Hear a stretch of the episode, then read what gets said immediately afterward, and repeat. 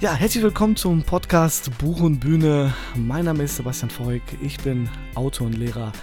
Am anderen Ende der Leitung begrüße ich die wundervolle, einzigartige Queen of Steampunk. Herzlich willkommen, Nina C. Hasse. Ja, hallo Sebastian. Vielen Dank, dass ich da sein darf und hallo an alle Zuhörer. Ja, genau. Schön, dass wir es geschafft haben, das wirklich auf die Kette zu kriegen, uns nochmal zu unterhalten. Und ich muss ja ehrlich zugeben, ich mache den Podcast ja nur, um alle meine Follower sozusagen, oder besser gesagt, alle Leuten, die ich folge, alle Autoren, auch mal so kennenzulernen. Und da die ganzen Messen ja im Prinzip ausfallen im Laufe der Zeit jetzt, ist das immer so ein schöner Punkt, wo ich dann mit Autoren ins Gespräch komme. Und du bist eine, die ich unbedingt kennenlernen wollte und mal wissen wollte, wie du so unterwegs bist, was du so machst irgendwie. Ich kenne dich zwar durch Twitter, aber jetzt haben wir die Chance, mal ein bisschen zu quatschen. Ja, das ist super. Ich meine, dieser zwischenmenschliche Kontakt, der fehlt ja schon irgendwie, ne? Also gerade Stimme hören, diese 1:1-Situation und so, das ist momentan durch die ausfallenden Messen halt ein bisschen schwierig, aber so am Telefon geht's dann ja auch, ne? Genau. Nina, wo bist du gerade? Was machst du? Ich sitze gerade bei mir in der Wohnung in Münster an meinem Schreibtisch. Okay. Und stell dir vor, ich zeichne einen Podcast auf. Und womit bist du so jetzt gerade als Autorin beschäftigt? Ich hab in euren letzten Podcast, den du mit Benjamin Spang zusammen machst. Schöne Grüße übrigens an Benjamin. Ja, schöne Grüße, Benni. Genau, da habe ich ja rausgehört, dass du ja an einem neuen Projekt arbeitest. Ja, neu ist relativ. Also das Projekt habe ich 2018 im NaNoWriMo angefangen. Mhm. Dann auch relativ zügig fertig geschrieben in der Rohfassung. Und jetzt sitze ich gerade an der zweiten Überarbeitung. Immer noch. Und das dauert dann doch irgendwie alles länger als gedacht. Wie üblich bei mir. Natürlich. Ich mache das jetzt gerade für die Testleser soweit fertig, dass das dann hoffentlich bald und in den nächsten Tagen endlich rausgehen kann und zum ersten Mal dann von jemand anderem als mir gelesen wird. Okay, und verrätst du schon ein bisschen, worum es geht, oder bleibt das noch ein bisschen Geheimnis? Nee, kann ich gerne was zu sagen. Und zwar ist es diesmal, anders als mein Debütroman, ist es kein Steampunk-Krimi, sondern geht eher in Richtung Steampunk-Abenteuer. Ich sag immer ganz gerne, Pitch, Lara Croft meets Jules Verne. Also es ist tatsächlich so eine Schatzsuche, Indiana Jones, Abenteuer-Story, die mir beim Schreiben sehr viel Spaß gemacht hat. Und ich hoffe, dass es dem Leser dann nachher auch so geht, dass er beim Lesen dann Freude daran hat. Und gibt es da schon Titel dafür irgendwie? Ja, der Titel ist tatsächlich Latein. Auch ganz untypisch für mich eigentlich, weil ich normalerweise eher deutsche Titel bevorzuge. Aber der Titel ist Ad Lucem, das ist der Reihentitel, bedeutet zum Licht oder ans Licht. Und der Untertitel vom ersten Band ist halt Terra, also Erde. Ah, okay, das heißt, ist schon so ein bisschen angedacht, dass es da mehrere Bände geben wird. Es gibt 5 Bände, also das steht alles schon. Es war auch gar nicht geplant, da eine Reihe draus zu machen. Ich hatte angefangen halt im Nano und hatte einen Plot und dachte, jetzt schreibst du so einen schönen, locker, flockigen Einzelband und den schreibst du halt und dann ist gut.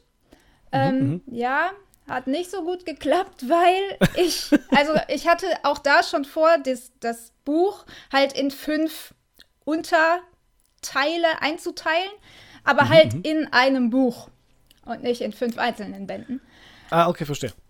Und dann war ich mit dem ersten Teil durch und hatte schon irgendwie 70.000 Wörter und dachte, krass.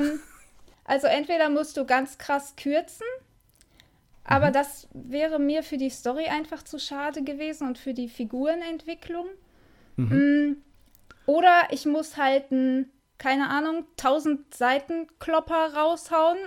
Mag ich auch nicht. Und dann habe ich mich halt schlussendlich dazu entschieden, das dann doch aufzuteilen und dann 5 etwas kürzere Bände daraus zu machen. Hast du schon eine ungefähre Vorstellung, wie auf wie viele Seiten du dann kommen wirst? Also Normseiten? Oder kannst du das schlecht einschätzen? Insgesamt jetzt bei den zu oder nee, aber pro Band, ja. Genau. Also pro Band, also der erste hat jetzt in Normseiten 258. Ach, okay.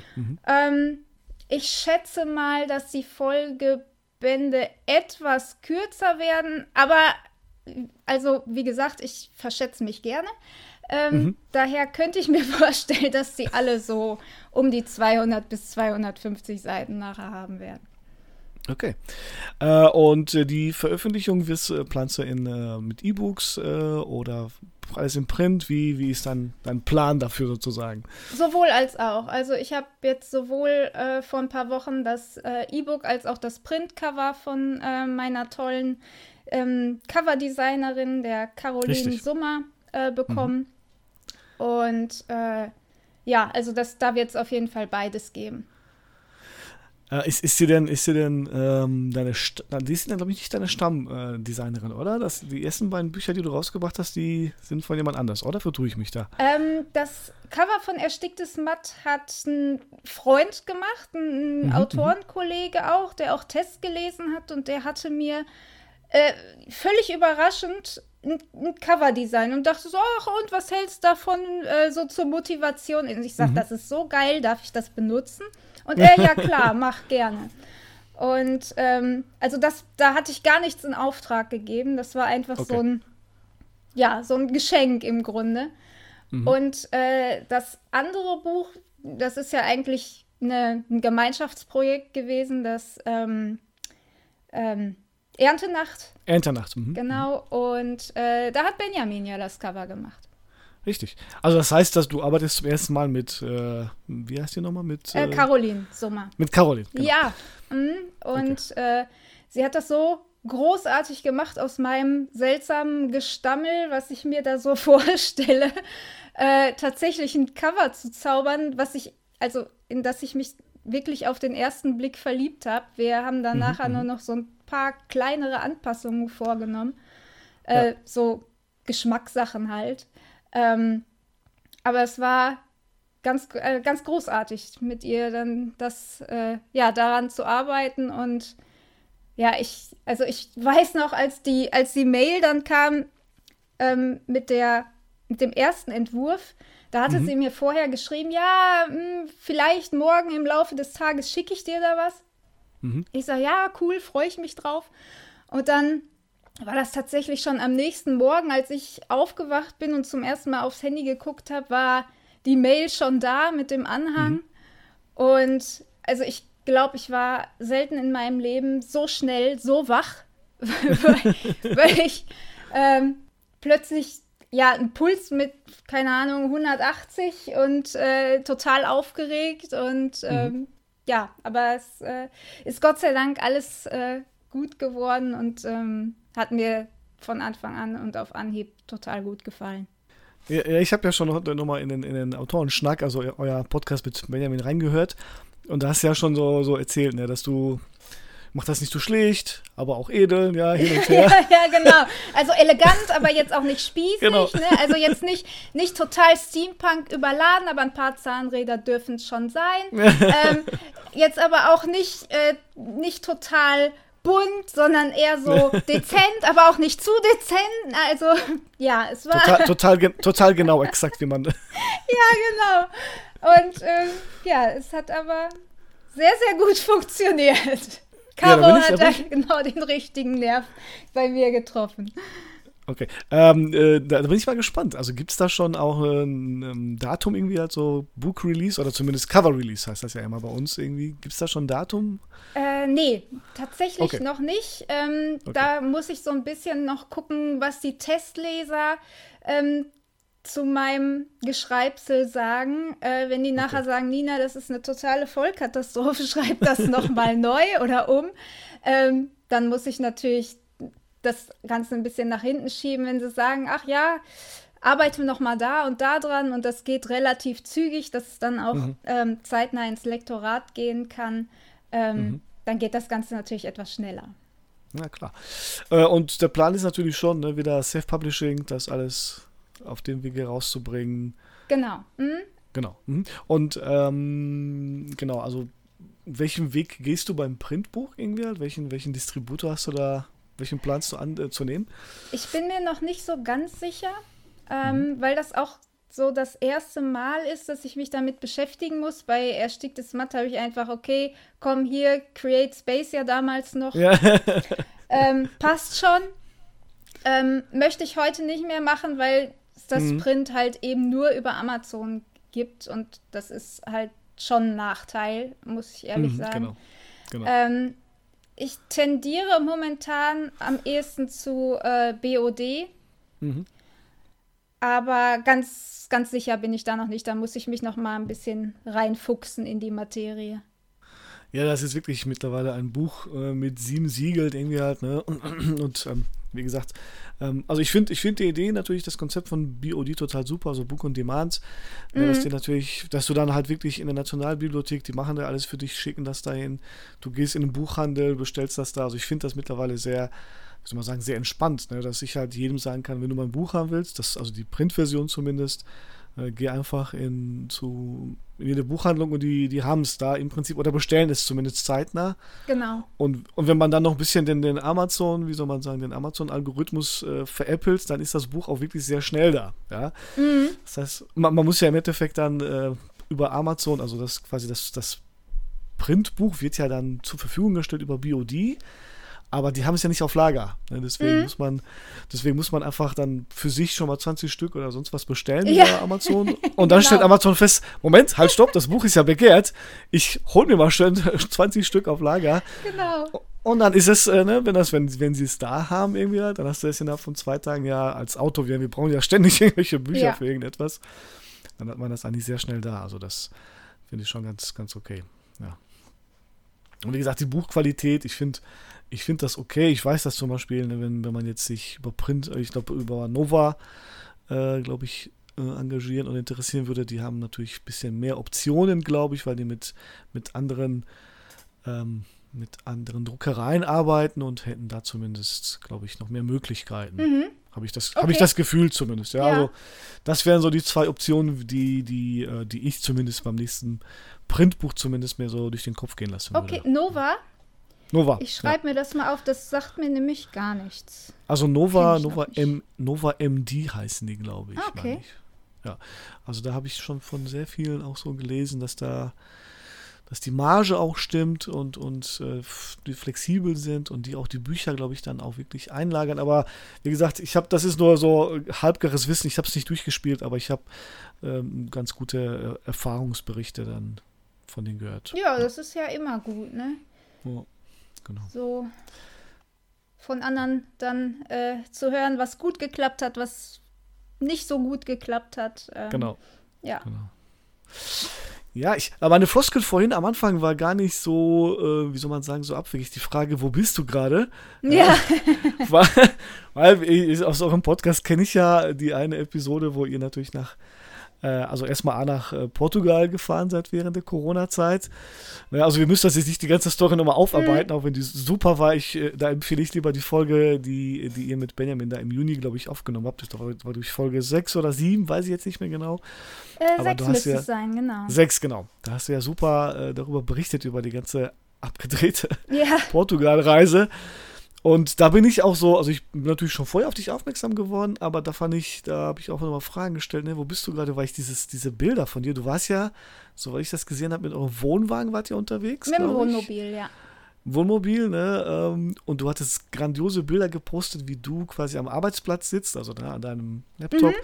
Und dann quasi, glaube ich, auf die stürmische Algarve-Küste, glaube ich, rausschaust oder so. Oder zumindest Westküste war es. Westküste, ja. Entschuldigung.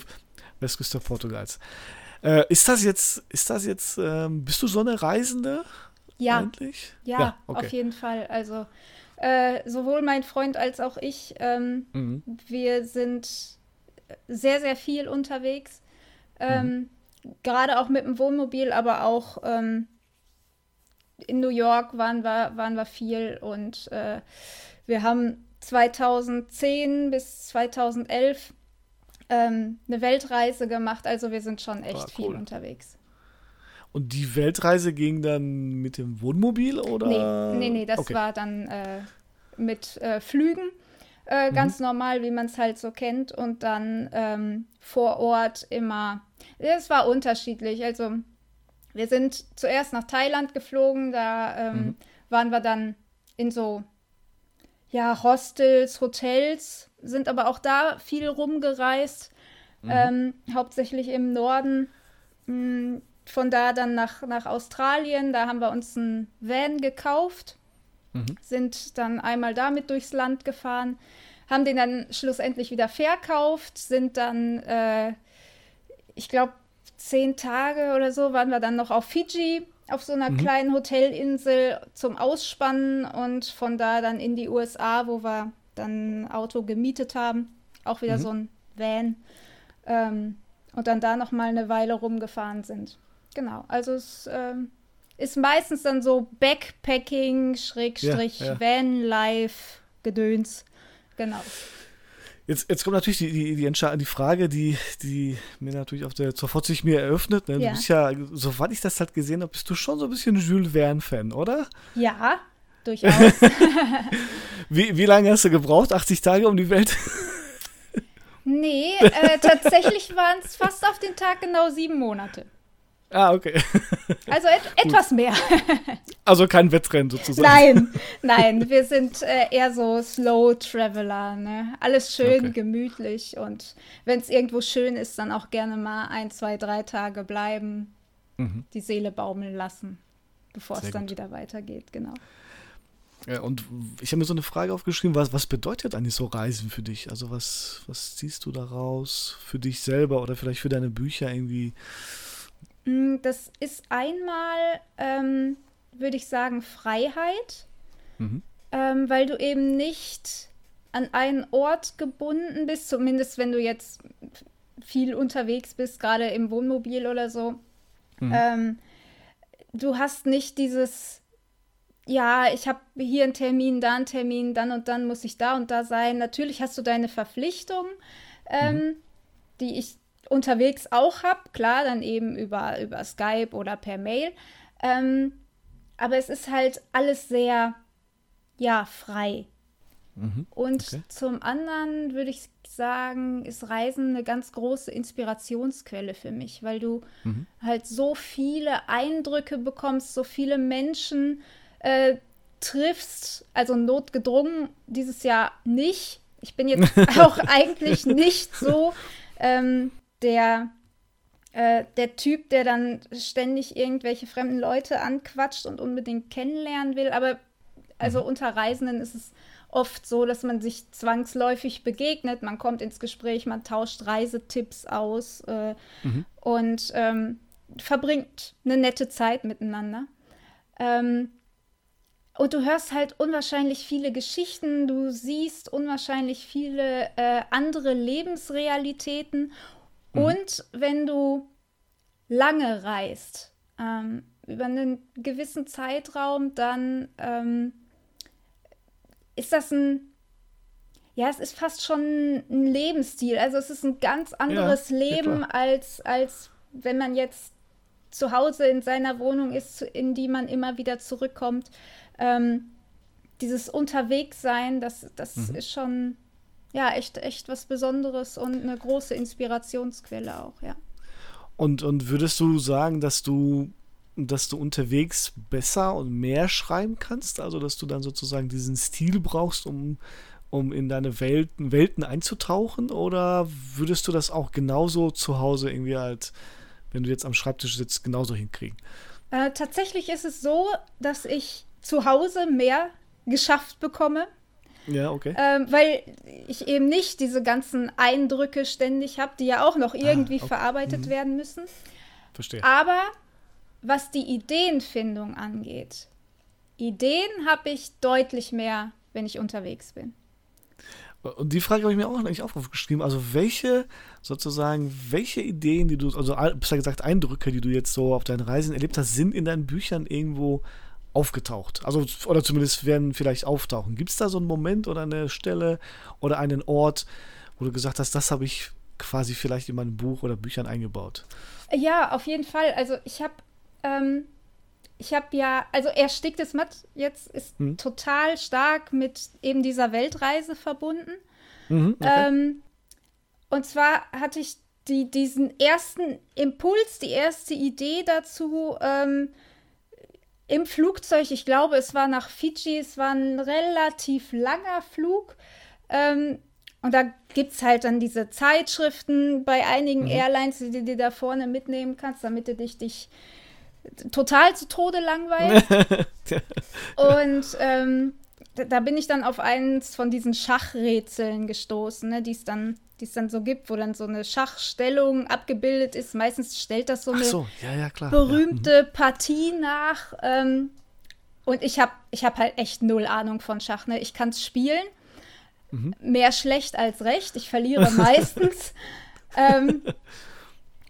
Aber ich fand das halt so interessant und habe mir das halt angeguckt. Und die erste Idee, die ich dann hatte, war, was wäre denn, wenn jemand geheime Botschaften über so ein Schachbrett, Schachrätsel, wie auch immer, verschickt?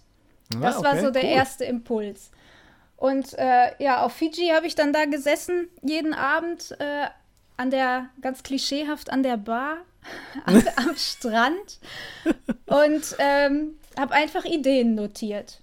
Mhm, und dann, als wir dann weitergeflogen sind, also das war so der erste Impuls, da war aber noch gar nichts irgendwie fix. Da war noch nicht die Rede von Steampunk, das dauerte noch sehr lange. Aber am Ende von unserem Trip dann durch die USA, das war dann so ungefähr 5 oder 6 Wochen später, war unsere letzte Station New York.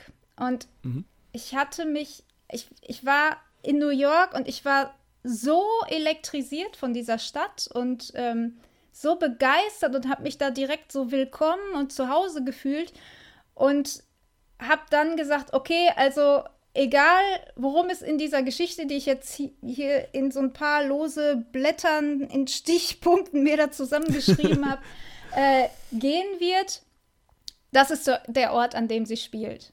Genau, also Ersticktes Matt spielt ja quasi dann in New York, in einem Steampunk-Setting schon so ein bisschen irgendwie halt, wie ich das verstanden habe. Und natürlich, wer das Cover nicht kennt, das hat natürlich dann eine Schachfigur, ne? Also sozusagen den... Ist das die Dame? Doch, es ist die Dame. Der König und ein Bauer. Der König, Entschuldigung, der König und der Bauer, ganz genau. Okay, also da sozusagen aus der Reise heraus, aus diesem Rätsel heraus, ist ja dann die Idee so ein bisschen für das Cover vielleicht auch entstanden. Ja. Und das Setting dann quasi, weil ihr in New York unterwegs wart. Cool. Genau. Respekt. Wo wir schon mal vielleicht bei dieser Frage sind, Steampunk. Mhm. Das habe ich ja schon den Benjamin gefragt, ohne da eine... Ja, doch schon eine gewisse Antwort zu kriegen, aber mich würde natürlich von dir interessieren, was ist das eigentlich, dieses Steampunk? Also, oder was verbindest du damit? Wie würdest du das denn für so Leser, die mit Steampunk nichts anfangen können, erklären?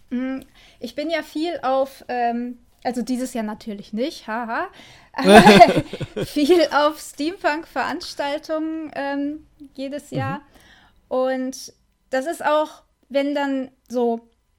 ich sage jetzt mal flapsig, normallos da dann so hinkommen und sich das Ganze zum ersten Mal angucken, diese Gewandungen, Kostüme, diese ganzen fancy Apparaturen und so weiter, fragen die auch immer, also Steampunk, ja, was ist das eigentlich? Und jedes Mal komme ich ins Schwimmen, weil so eine richtig allgemeingültige Definition gibt es da gar nicht wirklich. Es ist im Grunde viktorianische Science Fiction. Also so, wie sich die Leute im 19. Jahrhundert die Zukunft vorgestellt haben könnten. Also im Grunde als Steampunker reist man in eine Vergangenheit, die so nie existiert hat. Also es spielt natürlich schon, ne, die Dampftechnologie spielt ja schon eine gewisse Rolle. Mhm. Ne? Das ist die industrielle Revolution, die wir dann zu diesem Zeitpunkt in England und Europa quasi haben, ist ja schon vorhanden. Genau. Ne? Also vieles wird ja sozusagen durch Steam angetrieben, aber mich irritiert immer dieses Punkige dahinter. Also was, ne? Das habe ich mit dem Benjamin ja versucht schon so ein bisschen rauszukitzeln. Was ist für dich denn da das Punkige in diesem Steampunk? Das Punkige ist für mich eigentlich das Unkonventionelle, auch das Brechen mit Klischees, mit Konventionen, vielleicht auch das Auflehnen gegen vorherrschende Systeme und Normen. Also ich finde, also das, was mir am Steampunk so gut gefällt, ist eben dieses, alles ist möglich.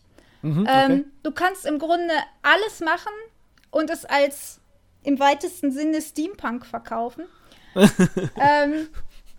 Und also das merkt man auch, ich kann nur jedem empfehlen, mal so ein Steampunk-Festival oder so eine Veranstaltung zu besuchen, weil es ist unwahrscheinlich inspirierend, weil jeder sieht anders aus. Also diese ganzen Gewandungen, die da zusammengestellt werden, das ist so kreativ und so toll, sich das anzugucken. Also selbst wenn ich da nicht den ganzen Tag beschäftigt wäre, ich könnte mich da hinsetzen und einfach die Leute an mir vorbeiziehen lassen, weil du bei jedem irgendwas Cooles, Neues entdecken kannst, was du vorher noch nicht gesehen hast.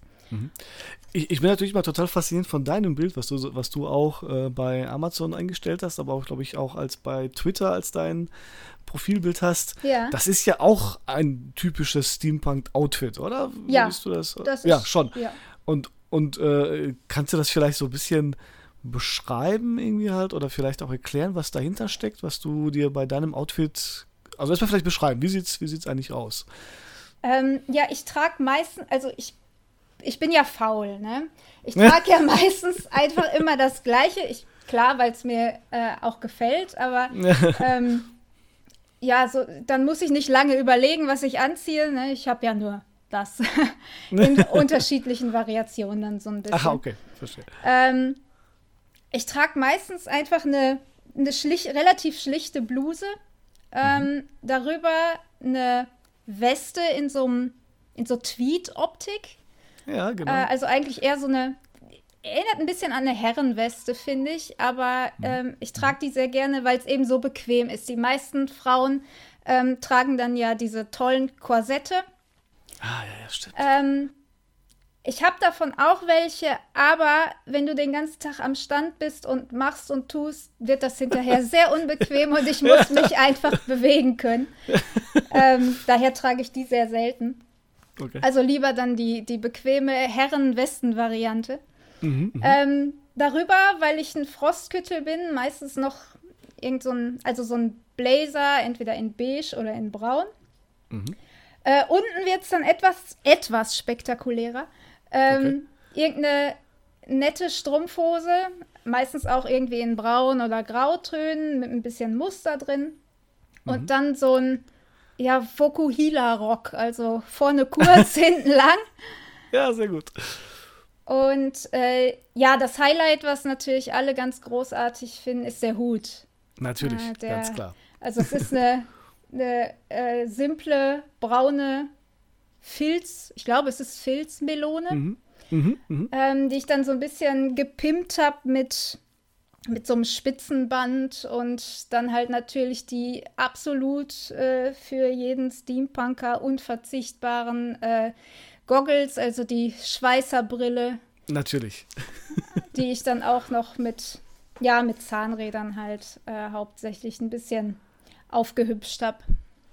Und steckt da irgendein, muss man sagen, so ein Role Model dahinter? Gibt es da sozusagen, willst du was Bestimmtes dadurch darstellen irgendwie halt? Also ich habe natürlich eine Assoziation, wenn ich das Bild immer sehe, aber vielleicht sagst du mir, also was du dir da überlegt hast dahinter. Was ist dein, dein Role Model vielleicht aus der Steampunk-Welt? Ja, das ist eine sehr gute Frage, weil ich in der Hinsicht mega unkreativ bin. Okay. Ich fühle mich immer am wohlsten, wenn ich selbst bin. Mhm. Bei den Steampunks ist es ja tatsächlich so, dass, ich weiß nicht, ob es die meisten sind, aber es sind sehr viele, die dann tatsächlich in eine Rolle schlüpfen. Also sobald sie ihr Gewand anlegen, legen sie auch ja, ihr alter Ego an. Das heißt, ja, sie haben natürlich dann eine Geschichte, einen Hintergrund, die haben einen bestimmten Namen, einen bestimmten Beruf und die Leute sind dann halt in ihrer Rolle. Mhm. Und ich kann das aber überhaupt nicht. Also ich fühle mich nur wohl, wenn ich selbst bin. Und daher habe ich in der Hinsicht, ich ziehe einfach an, was mir gefällt und ja. Also das Outfit ist eher so der Bequemlichkeit geschuldet, so für mich entspannt dadurch und ich versuche mich selbst zu repräsentieren. Genau. Okay. Weil ich sehe da drin so eine Abenteurerin. Ja, cool. Gefällt mir. Ja, also jetzt nicht jemand, ne, der quasi dann irgendwo einen Zeppelin betreibt, ne, oder vielleicht die Nautilus, wobei, das ist ja schon ein bisschen Abenteuer, aber schon jemand, der quasi wirklich diese Reise unternimmt, ne, 80 Tage um die Welt, also eher so einen weiblichen, wie heißt der nochmal, Phileas Forbes? Ja, Phileas Fogg. Genau, Fogg, genau, ne, also der quasi dann unterwegs ist, um eine Weltreise zu machen, also so eine Abenteurerin, die auszieht, um die Welt zu entdecken und Abenteuer zu erleben. Ja, guck. Das ist doch also ein schöneres Kompliment hättest du mir jetzt nicht machen können. Okay, gut. Gut, dass wir das geklärt haben. Ja, wunderbar. Okay. Ja, ich würde sagen, wir machen vielleicht ein kurzes Break. Ja, packen ein paar Liste auf meine Bruder- und Schwester-Gedönsliste. Ich betreibe den Podcast über meiner Schwester, die heute nicht so viel Zeit hat, oder diese Woche zumindest nicht. Und da packen wir immer Songs auf die Spotify-Playlist und kommen dann gleich zu einem zweiten Block. Aber wir müssen vorher noch eine Sache klären. Nina, was trinkst du gerade? Ich trinke gerade eine Rotweinschorle. Ah, sehr gut. Irgendeinen bestimmten Rotwein, oder? Ja, normalerweise habe ich immer so einen trockenen Bio-Rotwein. Guck, ich weiß schon gar nicht mehr, wie der heißt. Ich kaufe den immer nur, weil ich genau weiß, wie die Flasche aussieht.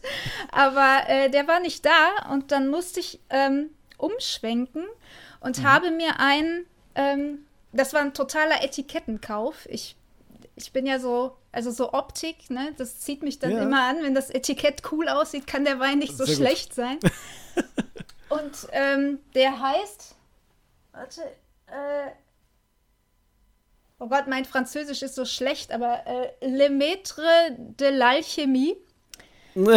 Also der Meister der Alchemie. Und es ist ein trockener Merlot und ich finde ihn sehr lecker. Ah, sehr gut. Ja, ich trinke mal wieder meinen Kilbeggan. Es ist ein irischer Whisky. Angeblich von der Irlands ältesten lizenzierten Distillerie. Ich glaube, das war nicht. Da steht zumindest auf dem Etikett drauf. Dann muss es stimmen. Genau, ich stoße mal mit der Flasche an und virtuell mit dir. Ja, zum Wohl. Zum Wohl, genau. Ich trinke den zwar aus einem bestimmten Grund, den ich vielleicht so ein bisschen am Ende oder zumindest im Laufe des Podcasts verraten werde, weil wir wollen ja später natürlich bei den Top 5 Records wollen wir uns heute über Ermittler unterhalten. Ja? Und einer meiner Ermittler, also der in den Top 5 auftauchen wird, ist trinkt auch irischen Whisky und zwar ordentlich. Oh, okay. Also, auf uns, auf die Reise, auf das Abenteuer. Genau, und hast du einen Song, den du gerne auf die Playlist packen würdest? Ja, hab ich. Ich finde, er passt auch sehr gut zum Whisky. Und zwar ist das Piano Man von Billy Joel. Ah, perfekter Song. Sehr gut. Super. Okay, ich packe nämlich von The Blind Boys of Alabama. Passend zu dem Whisky packe ich nämlich Way Down in the Hole. Warum das so ist und warum das zu dem irischen Whisky passt, erkläre ich vielleicht, wenn ich dann soweit bin bei den Top 5 Records. Genau. Gut, also ihr lieben Zuhörer, ihr hört jetzt in die Songs rein. Trinkt auch mal ein bisschen was, geht auf den Stepper, wo ihr gerade den Podcast hört oder wenn ihr gerade lauft, dreht nochmal eine Runde oder spült euer Geschirr ab, egal was ihr jetzt gerade macht und wir sind gleich wieder da auf der anderen Seite des Songs.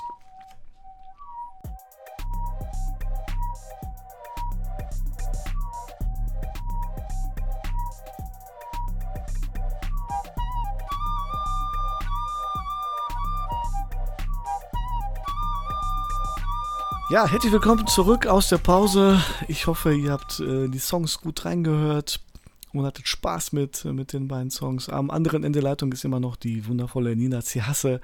Und die hat ein bisschen Begleitung mitgebracht, oder? Ja, und zwar habe ich hier meinen Kater sitzen, Holmes, der mich hier sehr böse anguckt gerade. Und okay. Ich weiß nicht, was er will. Er hat eigentlich alles, wahrscheinlich mal wieder nur Aufmerksamkeit, ne? Du hast ja zwei Katzen. Die eine heißt natürlich, logischerweise... Holmes und Watson. Natürlich.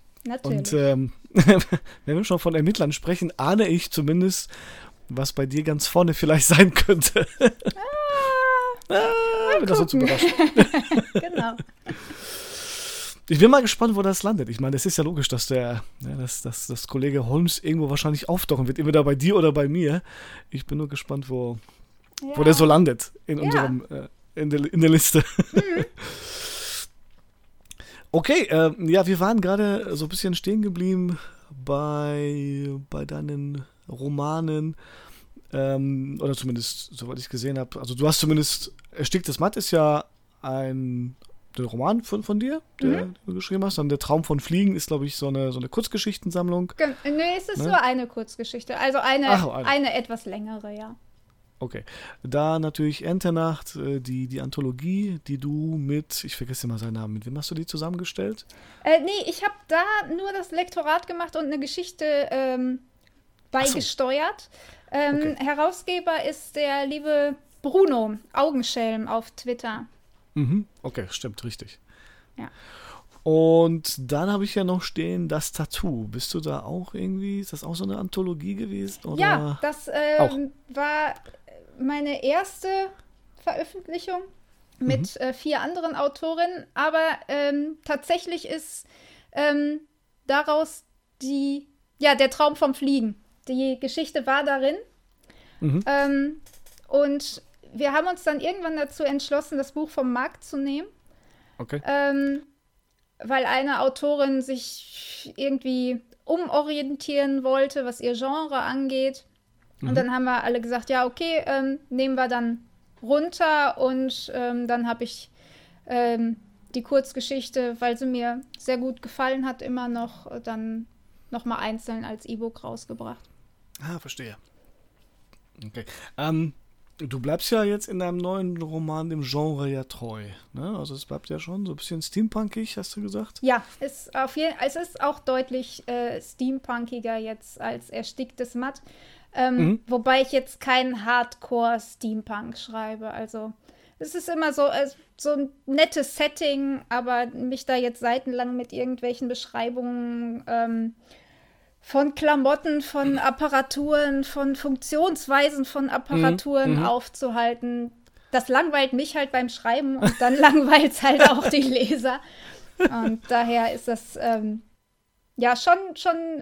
wichtig für die Story, aber halt eher Setting als Plot.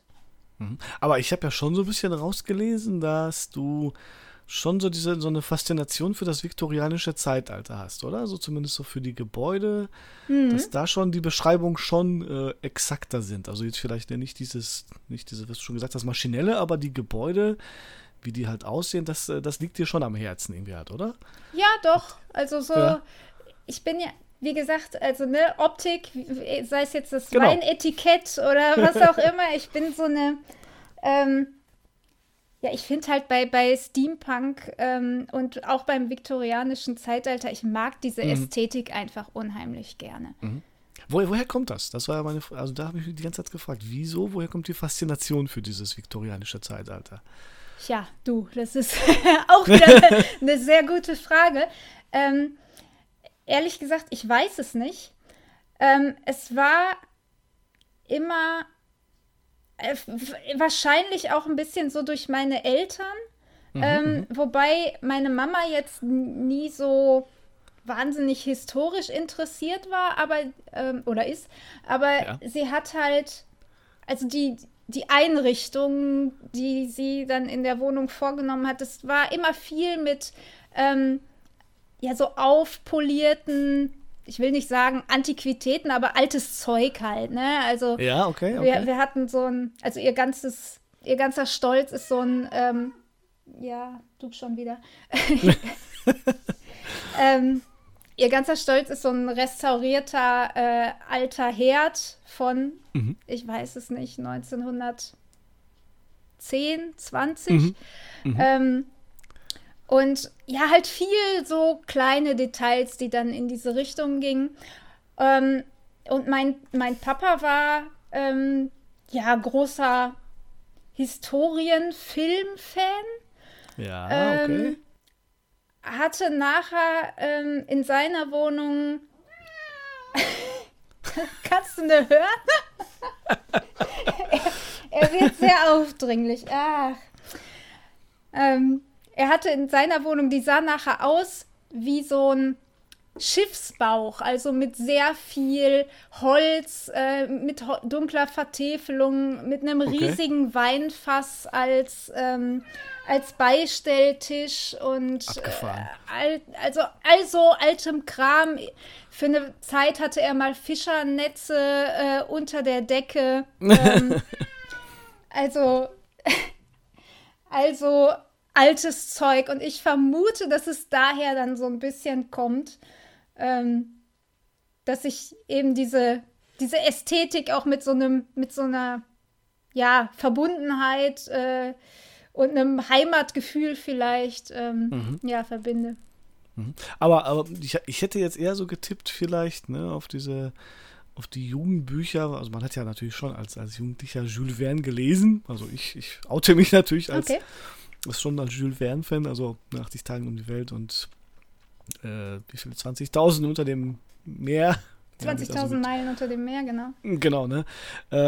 Dass das mich schon fasziniert hat irgendwie halt. Deswegen habe ich eigentlich so getippt, dass das vielleicht daher kommt, dass du als Jugendliche dann damals genauso vielleicht davon gefangen gewesen bist, irgendwie halt, was gelesen hast und dich dann so diese Steampunk-Welt gecatcht hat.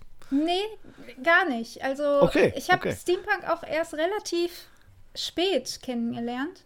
Ja, wann denn genau? Wann ist so der Punkt? 2000 und wann habe ich angefangen, Ersticktes Matt zu schreiben? 2010, 11 dann. Und Steampunk kennengelernt habe ich wahrscheinlich dann so 2012. Ja, 2012, Anfang 2013 vielleicht, ja. Ja, und was war da so der Punkt? Also gab es da ein Buch, irgendwie, das dich fasziniert hat? Es war, glaube ich, tatsächlich ein Beitrag im Fernsehen, wenn ich mich richtig erinnere. Also es könnte sogar irgendein Lokal-TV-Sender gewesen sein, der über so eine Veranstaltung berichtet hat. Ah, okay. Ganz genau weiß ich es nicht mehr, aber ja, da bin ich da tatsächlich erst dann darauf gestoßen und fand das halt eben wieder die Optik so cool und habe mich dann in das Thema eingelesen. Ja, und habe daraufhin ja dann nochmal den kompletten Roman umgeschrieben, weil ich es so toll fand eben, ja. Okay. Ich meine, eine zweite Idee wäre natürlich, also entweder klar, dass man halt mit den Büchern von Jules Verne etwas anfangen kann oder zum Beispiel dann später durch Computerspiele irgendwie halt, ne? Also Bioshock zum Beispiel oder Dishonored, ne? Spielen ja so ein bisschen mit dem Setting irgendwie halt. Darauf hätte ich als zweites noch getippt, aber okay, es können auch Beiträge im Fernsehen sein. Ja, also es war ich war nie der große Videospieler leider. Da hatte ich irgendwie nicht so den Draht zu, wobei ich mich also eine meiner schönsten Jugenderinnerungen ist, wie ich mit meiner besten Freundin es war Sommer, es war mega heiß und wir haben in ihrem Zimmer gesessen, alle Rollläden runtergelassen und Tomb Raider gespielt. Ah, natürlich. Klar. Also ich glaube, es war Tomb Raider 4. Ja, okay. Am PC, und das haben wir wirklich gesuchtet. Also wir haben da Stunden vor verbracht, bis wir irgendwann es durchgespielt hatten. Aber das war auch so ziemlich das Einzige. Also klar, mal so Mario Kart oder irgendwie ja, okay. Hier Street Fighter. Ja, auch natürlich. Ganz gerne auf dem Nintendo damals dann noch. Aber ja, das war's so ziemlich. Also. Und okay, und jetzt hast du das so ein bisschen verwoben, ne? Also die Tomb Raider, die weibliche sozusagen Abenteurerin, die ne, das Abenteuer sucht und Schätze entdeckt, plus natürlich jetzt schon, also Kriminalgeschichte hast du jetzt gesagt, ist jetzt nicht so drin in dieser neuen Story, sondern mehr. Okay, mehr okay. Ist also tatsächlich Tomb Raider, Indiana Jones in die Richtung. Sehr gut. Und spielt das eigentlich in derselben Welt wie Ersticktes Matt? Nein. Okay. Nein. Ist ganz außen vor oder was? Ein ganz neues Setting sozusagen. Ist ein ganz neues Setting und okay. Witzig ist, weil ich natürlich New York so sehr liebe, dass es nicht im ersten Band, aber es wird auf jeden Fall vorkommen. Es wird ein Ort sein, an dem ja auch Handlung stattfindet, aber ganz, ganz anders als in Ersticktes Matt. Also ein völlig anderes New York dann wieder. Okay. Wo wir schon mal dabei sind. Ersticktes Matt. Erstmal, worum geht's? Ne? Also wieder hier, falls du das kennst, vielleicht den Podcast Long Story Short von Günter Keil und Carla Paul. Schon ja, mal sagt mir was. Sagt was? Ne, da geht es ja immer in 60 Sekunden zu erzählen, worum geht's. Ja. Okay. Ich glaube, 60 Sekunden brauche ich gar nicht. Los geht's. Stopp die Zeit.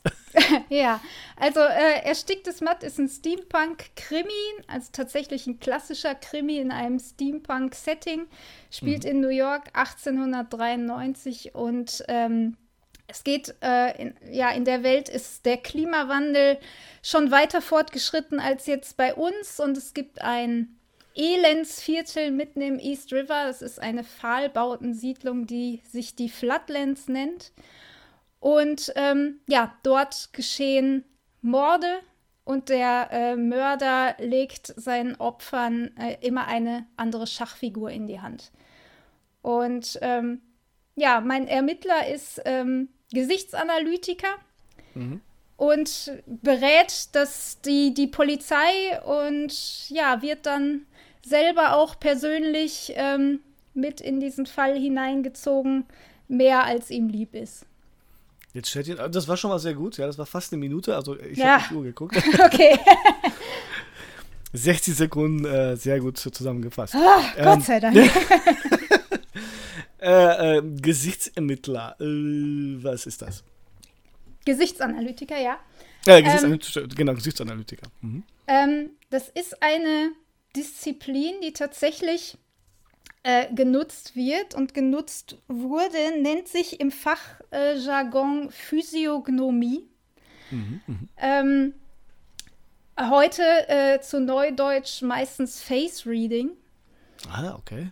Und es geht darum, gewisse Charakterzüge, aber auch Krankheiten, Eigenschaften, vielleicht auch Süchte und so weiter im Gesicht abzulesen. Jetzt ist es natürlich so, dass das gar nicht mal so unproblematisch ist, weil das natürlich, wie könnte es anders sein, von den Nationalsozialisten stark missbraucht wurde. Oh, okay. Inwiefern? Ja, anhand von Vermessungen, wer ein Arier ist und wer nicht. Okay. Also eine bestimmte Nase, ein bestimmtes Verhältnis von wie weit stehen die Augen auseinander oder auch nicht. Wo dann Menschen halt wirklich in Kategorien einsortiert wurden, die völlig jeder Grundlage entbehren. Und absolut menschenfeindlich sind. Ja, klar. Und beim Face-Reading oder bei der Physiognomie, das ist eigentlich eine Jahrhunderte oder sogar Jahrtausende alte Tradition, ich nenne es mal in Anführungsstrichen Wissenschaft, die vor allem auch in Asien viel praktiziert wird und dazu da ist und das nur und ausschließlich dazu dient, Menschen Hilfestellung zu leisten und nicht dazu, die für irgendwelche politischen Ideologien zu missbrauchen. Oh, okay. Und inwiefern braucht die Polizei sozusagen diesen Analytiker? Also warum spielt er denn für den Fall jetzt so eine wichtige, oder seine Fähigkeit, dass da solche Gesichter quasi dann, oder Physiognomien zu lesen, warum braucht denn die Polizei in einem Roman halt genau diesen Typen? Also sie brauchen ihn also es ist so, dass er früher für die Polizei gearbeitet hat, dann ist er ein wenig in Ungnade gefallen, weil er Mist gebaut hat. Und wird jetzt noch einmal zu einem Fall hinzugezogen, also zu diesem Schachbrett-Mörder-Fall halt, weil es der Polizei nicht gelingt, Gemeinsamkeiten bei den Opfern zu erkennen. Also die kannten sich nicht, die sind so unterschiedlich, bis auf ihren Wohnort halt in den Flatlands, dass sie nicht erkennen können, was ist jetzt das Prinzip, nach dem dieser Täter die Opfer auswählt. Und dafür fordern sie ihn halt an, beziehungsweise der Captain fordert meinen Ermittler an. Und er ist da auch nicht so ganz angetan von, weil er eigentlich mittlerweile lieber mit Lebenden arbeitet und nicht mehr so ganz so gern mit Toten. Und er soll halt gucken, ob es in den Gesichtern der Opfer irgendwelche Verbindungen gibt, ob sich da Gemeinsamkeiten erkennen lassen und so weiter. Jetzt verstehe ich. Okay. Also er ist sozusagen so eine Art, würde man sagen, schon Profiler in dem Sinne. Ja, so ein bisschen, genau. So ein bisschen, ja, der quasi, ja, ich verstehe. Ah, spannend. Geht natürlich auch so dann ein bisschen in Richtung, also nicht ausschließlich jetzt die Form des Gesichts und die Form der Augen, die Fülle der Augenbrauen und so weiter, sondern auch in Richtung Mikroausdrücke lesen und so weiter, was natürlich dann nur bei Lebenden möglich ist, bei Toten nicht mehr so ganz so gut im Normalfall. Und Bist du da so ein bisschen von, ich glaube, Lie to Me von der Serie inspiriert worden? Ich weiß ja nicht. Sagt dir das was? Ja, Lie to Me hab ich tatsächlich vor ein paar Jahren mal gesehen. Okay. Ich bin eher darauf gestoßen, weil ich ein Buch von jemandem gelesen habe, der tatsächlich als Face Reader arbeitet, all around the globe. Und okay. Also anerkannter Beruf sozusagen. Ja. Es gibt auch Schulen, wo Face-Reading unterrichtet wird. Und also das ist auf jeden Fall eine sehr, sehr spannende und interessante Sache. Okay, was mich die ganze Zeit natürlich interessiert hat, und es gibt wahrscheinlich eine total simple Erklärung, Ersticktes Matt. Woher der Name, was soll das bedeuten? Ja, oder wird man zu viel von der Handlung verraten, zu viel spoilern, wenn man das auflöst? Nö. Also das wird zwar erst, ich glaube, irgendwann im ersten Drittel erfährt man das, aber es hat jetzt nicht so wahnsinnig die Bewandtnis. Es ist einfach eine relativ bekannte Schachstellung. Und zwar eine Schachmattstellung. Das erstickte Matt ist eine festgelegte Position, bei der der König von seinen eigenen Figuren so umkreist wird, dass er sich nicht mehr bewegen kann. Und dann so eben naheliegend. Ja. Ich habe mich schon wieder was total zusammengesponnen. Okay, erzähl, jetzt bin ich neugierig. Naja, ich dachte schon so was Mattes im Prinzip, ja. Also vielleicht irgendwie eine Scheibe oder vielleicht eine gewisse Art Nebligkeit, ja, sowas, was so matt ist irgendwie halt. Und das vielleicht im Zusammenhang mit diesem Profiler, dass der in den Gesichtern etwas erkennen kann, was sozusagen durchaus erstickt, unterdrückt worden ist, und das hat so eine gewisse, ja, Mattigkeit, Verschwommenheit, sowas irgendwie halt. Ah, okay. Oder ja, jetzt wo du sagst, also das ist gar nicht so weit hergeholt. Okay. Nee, ja, gut, aber... Ja, der Witz ist ja auch, was viele Leser, die das Taschenbuch haben, schon angemerkt haben, was mir erst gar nicht so aufgefallen ist, aber die mir dann schreiben und sagen, boah, das ist ja total gut durchdacht, das Cover, ne, das fühlt sich ja, das ist ja nicht glänzend, sondern ich habe halt bei Amazon dann den matten Umschlag gewählt, ohne mir da groß Gedanken drüber zu machen. Aber oh, der fühlt sich ja total matt an und das ist ja so ein tolles Gimmick. Und ich so, ja, super, schön. Genau, das war der Plan.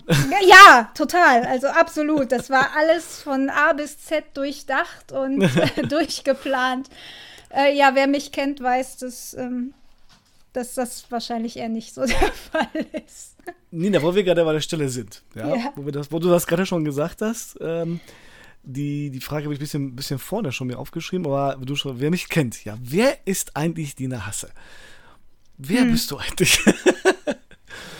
Vielleicht noch mal so 2, 3 Funfacts, ne? Wo kommst du her? Was machst du? Was hast du studiert? Also ich meine, ich weiß es vielleicht jetzt mittlerweile, aber vielleicht unsere Zuhörer wahrscheinlich noch nicht. Ja, ich komme aus der wunderschönen Domstadt Paderborn ursprünglich. Sehr gut. Also der Stadt, wo es das beste Brot und das billigste Bier gibt im Grunde. Ne? Und wunderschöne Paderborn. Das wunderschöne Paderborn. Ja, also es ist... Sagen wir es so, es ist nicht der schlechteste Ort, um aufzuwachsen. Also du hast halt so ein bisschen, ich will nicht sagen Großstadtfeeling, aber halt so Stadtfeeling. Aber es ist halt ländlich genug, um zügig ins Grüne zu kommen. So. Genau, das trifft das sehr gut. Ja. Und ich war tatsächlich, Fun Fact, auf einer, passend zu Paderborn, katholischen Mädchenschule. Na klar. Von der 5. Klasse bis zum Abitur habe ich das voll durchgezogen. Nice. Ja, also ich muss ehrlich sagen, es war nicht die schlechteste Entscheidung. Meine Mama war da gar nicht von begeistert, dass ich... Ja, wer hat sie da hingeschickt? Ich wollte da unbedingt hin. Ach so, okay. Ich wollte da unbedingt hin. Und zwar, nächster Fun Fact, weil in der Grundschule... 3., 4. Klasse waren gleich 2 Jungs in mich verliebt. Oh, okay. Und die waren halt beste Freunde. Ja. Und fanden mich aber aus welchem Grund auch immer beide irgendwie toll. Und ich fand sie auch beide super nett, aber ich fand es so mega anstrengend. Ne, also, ich war auch so ein Spätzünder. Ich habe mir, glaube ich, bis 3., 4. Klasse ist ja noch um... Ist ja noch okay. Ja, eben, weil ich damit gar nichts am Hut hatte. Bis, weiß ich nicht, 14, 15 hatte ich überhaupt gar kein Interesse so an Beziehung. Ich wollte einfach nur mit meinen Barbies und meinen Stofftieren spielen. Und dann habe ich gesagt, ich will unbedingt auf die St. Michaels-Schule. Und Mama, bist du dir sicher? Und warum das denn? Und da hast du doch gar keine Jungs und so. Ich sag, nein, ja, grade, ich will. Deswegen. Genau, das ist der einzige Grund, warum ich dahin will. Ja. Ah, sehr gut. Ich muss aber auch sagen, also einerseits klar, in den Teenager-Tagen hat das dann schon irgendwo gefehlt. Weil ich eben gar keinen Kontakt zu Jungs hatte. Du hattest halt nur dieses Schulumfeld. Ja, und das war's. Also, ne, wir waren halt immer nur Mädels, egal ob jetzt Schule oder Freizeit. Aber, ja, und, erzähl weiter, Entschuldigung. Alles gut. Aber für den Unterricht an sich war das gar nicht verkehrt. Also für mich jetzt. Ich war trotzdem super still und habe den Mund nicht aufbekommen und hatte Angst, was zu sagen, aber weniger, als wenn da jetzt noch Jungs dabei gewesen wären. Oder jemand, Gott bewahre, in den ich vielleicht sogar verknallt gewesen wäre, wo ich dann noch hätte Eindruck schinden müssen. Und ja, das war alles dann dadurch etwas entspannter. Also das glaube ich ja schon immer. Also ich kenne natürlich bei uns in Essen, also ich unterrichte ja auch in einer Essener Schule, aber auf einer Gesamtschule, aber es gibt ja auch ein renommiertes eigentlich Mädchengymnasium in Essen, ich vergesse mal auch den Namen, aber die sind zumindest, wenn es so um diesen Schulpreis geht, ja, sind die immer, also der wird ja jährlich verliehen und die sind immer ganz weit vorne, also das scheint schon zu funktionieren, ja, und dass man da den Mädchen quasi diesen oder den heranwachsenden Frauen letztendlich halt auch einen Raum bietet, wo die genau sich auf ihre Stärken konzentrieren können und vielleicht von genau so einem Quatsch dann im Prinzip vielleicht gar nicht abgelenkt werden oder vielleicht auch unter Druck gesetzt werden. Ja? Mhm. Es ist halt immer so ein blödes Gehabe, dass die Jungs da immer meinen, ihren Boss raushängen zu lassen und man fühlt sich dann gehemmt als Mädchen und Gekicher und hast nicht gesehen. Weil die Jungs dann jetzt cool sind oder man selber cool sein möchte im Prinzip, dass das vielleicht dann wegfällt und man dann einfach sich voll auf seine Stärken dann konzentrieren kann. Also ich will dieses Konzept gar nicht so in Abrede stellen, dass das nicht funktioniert. Ne? Nee, auf jeden Fall. Ja. Also ich glaube mittlerweile, wenn ich das richtig mitbekommen habe, werden mittlerweile auch Jungs angenommen an der Schule, allerdings dann auch getrennte Klassen. Okay. Und ich glaube, es sind auch nur 2 reine Jungsklassen eine Jungsklasse pro Jahrgang oder so. Also das Verhältnis ist immer noch mehr Mädchen als Jungs.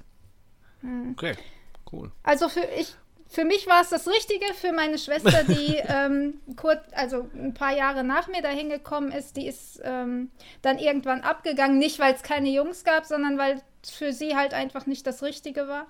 Mhm. Und das ist, glaube ich, auch einfach sehr typabhängig. Ja, klar. Und stimmt das dann wirklich? Die Gerüchte halten sich ja immer so. Und man hört ja immer, ach, da wird die Mädchen unter sich, die zicken sich die ganze Zeit nur an. Würdest du das bestätigen, so aus deiner jugendlichen Wahrnehmung irgendwie? Oder hat man dann so gesagt, ach komm, jetzt die Grabenkämpfe, ja, können wir jetzt hier lassen. Wie ist denn dein Empfinden damals gewesen? Habe ich überhaupt nicht so wahrgenommen. Okay. Aber ich bin auch ein Typ, ich halte mich aus Drama immer, also grundsätzlich raus, weil ich da so gar keinen Bock drauf habe und überhaupt keine Geduld für. Ja. Es wird mit Sicherheit Zickereien gegeben haben. Ja. Aber also es war nie so dieses Klischee von mobbenden Mädchen, Klicken, die da durch die Gänge zogen, sondern im Großen und Ganzen habe ich, also ich persönlich, es als sehr harmonisch und kollegial und unterstützend empfunden. Das ist ja super, das ist ja wirklich spannend. Muss ich mir für meine beiden Mädchen auch nochmal überlegen, ob ich da... Ja, nur wenn sie das wollen. Wobei die eine ist schon auf dem Gymnasium und ich befürchte, also es ist kein reines Mädchengymnasium, es ist schon bunt gemischt. Und die zweite, fürchte ich, wird ja da auch folgen. Ja. Auch völlig in Ordnung. Genau, und dann habe ich gesehen, du hast danach studiert. Ich bin danach nach Münster gegangen zum Studieren. War ich auch überhaupt nicht drauf vorbereitet, muss ich sagen. Okay. Also das war wirklich, ich weiß noch damals, meine Französischlehrerin, übrigens eine Nonne tatsächlich im Kloster, die dann sagte, ach, die Studentenzeit, das war so schön und ich bin da so aufgeblüht. Und man freut sich dann darauf und denkt so, oh, das wird bestimmt total interessant und spannend und cool und ja. Nee, kann ich nicht bestätigen. Also nach meinem ersten Unitag in dieser völlig fremden Stadt, in der ich mich dann hinterher auch noch verlaufen hatte und den Bahnhof nicht mehr fand und ich war fix und fertig. Aber der ist auch eine Ecke entfernt von dem Unicampus, oder? Also der ist jetzt Wir haben ja in Münster keinen Campus. Das ist ja noch das andere. Der Campus ist ja im Grunde über die gesamte Stadt verteilt. Das heißt, du hast in der Innenstadt mehrere Gebäude, außerhalb mehrere Gebäude. Und zwischen den Veranstaltungen bist du eigentlich nur da damit beschäftigt, durch die Stadt zu flitzen und rechtzeitig zu deiner nächsten Veranstaltung zu kommen, die dann mal eben 2 Kilometer entfernt ist. Ja. Also ist nicht das Schlechteste, weil du kriegst zwischendurch frische Luft, ne? So. Aber ja, also. Aber sehr viele Veranstaltungen finden doch schon in diesem altehrwürdigen Schloss statt, oder? Oder nicht mehr? Gar nicht mal so viele. Also da sind auch Hörsäle. Okay. Ich hatte da auch ein paar Vorlesungen. Aber da ist hauptsächlich Verwaltung. Ach so. Okay. Ne, da sitzt dann die, wie heißt das? Oh Gott, mein Studium ist sehr lange her. Mir fehlen schon die Begriffe. Wahrscheinlich das Sekretariat, wo du zum Einschreiben hingehst und klar, solche natürlich. Sachen. Genau. Ja. Okay. Und da hast du studiert... Ich glaube, so wie ich das gesehen habe, Religion kann das sein und Literaturwissenschaft, oder liege ich da jetzt falsch? Fast. Also ich wie überall zieht sich da auch, nach dem Abi wurde es chaotisch bei mir. Und zwar habe ich angefangen zu studieren, noch damals im Magister, als letzter Jahrgang, glaube ich, haben wir angefangen. Was habe ich studiert? Und zwar war das Ethnologie, Ägyptologie und deutsche Philologie. Da war ich ja fast richtig. Fast, ja. Es war dann zu überwältigend für mich, muss ich sagen. Vor allem Ägyptologie, ich fand es super spannend, aber ich war halt echt nicht in der Lage, mir diese Hieroglyphen in den Kopf zu prügeln. Verständlich. Und, ja. Und habe dann gewechselt in Bachelor und da war es dann tatsächlich Religionswissenschaft und Germanistik. Ah, doch richtig gelegt. Ja. Okay, cool. Und du hast das natürlich voll durchgezogen, richtig? Wenn ich das sage, also du hast zu Ende studiert. Ja, mehr schlecht als recht, ne? Okay. Aber ja, also ich bin kein Fan davon, muss ich sagen. Es war vom Studium oder warum bist du kein Fan? Ja. Also an sich, die Themen fand ich immer super spannend. Ich habe auch unwahrscheinlich gern in den Vorlesungen gesessen und mitgeschrieben und. Schwierig wurde es für mich in den Seminaren, wo es dann hieß, Referate halten. Also ja, klar, vor Leuten natürlich stehen und sprechen war immer der absolute Horror für mich und ist es auch heute noch. Mit Bauchschmerzen und Schweißausbrüchen und Blackouts. Also das volle Programm.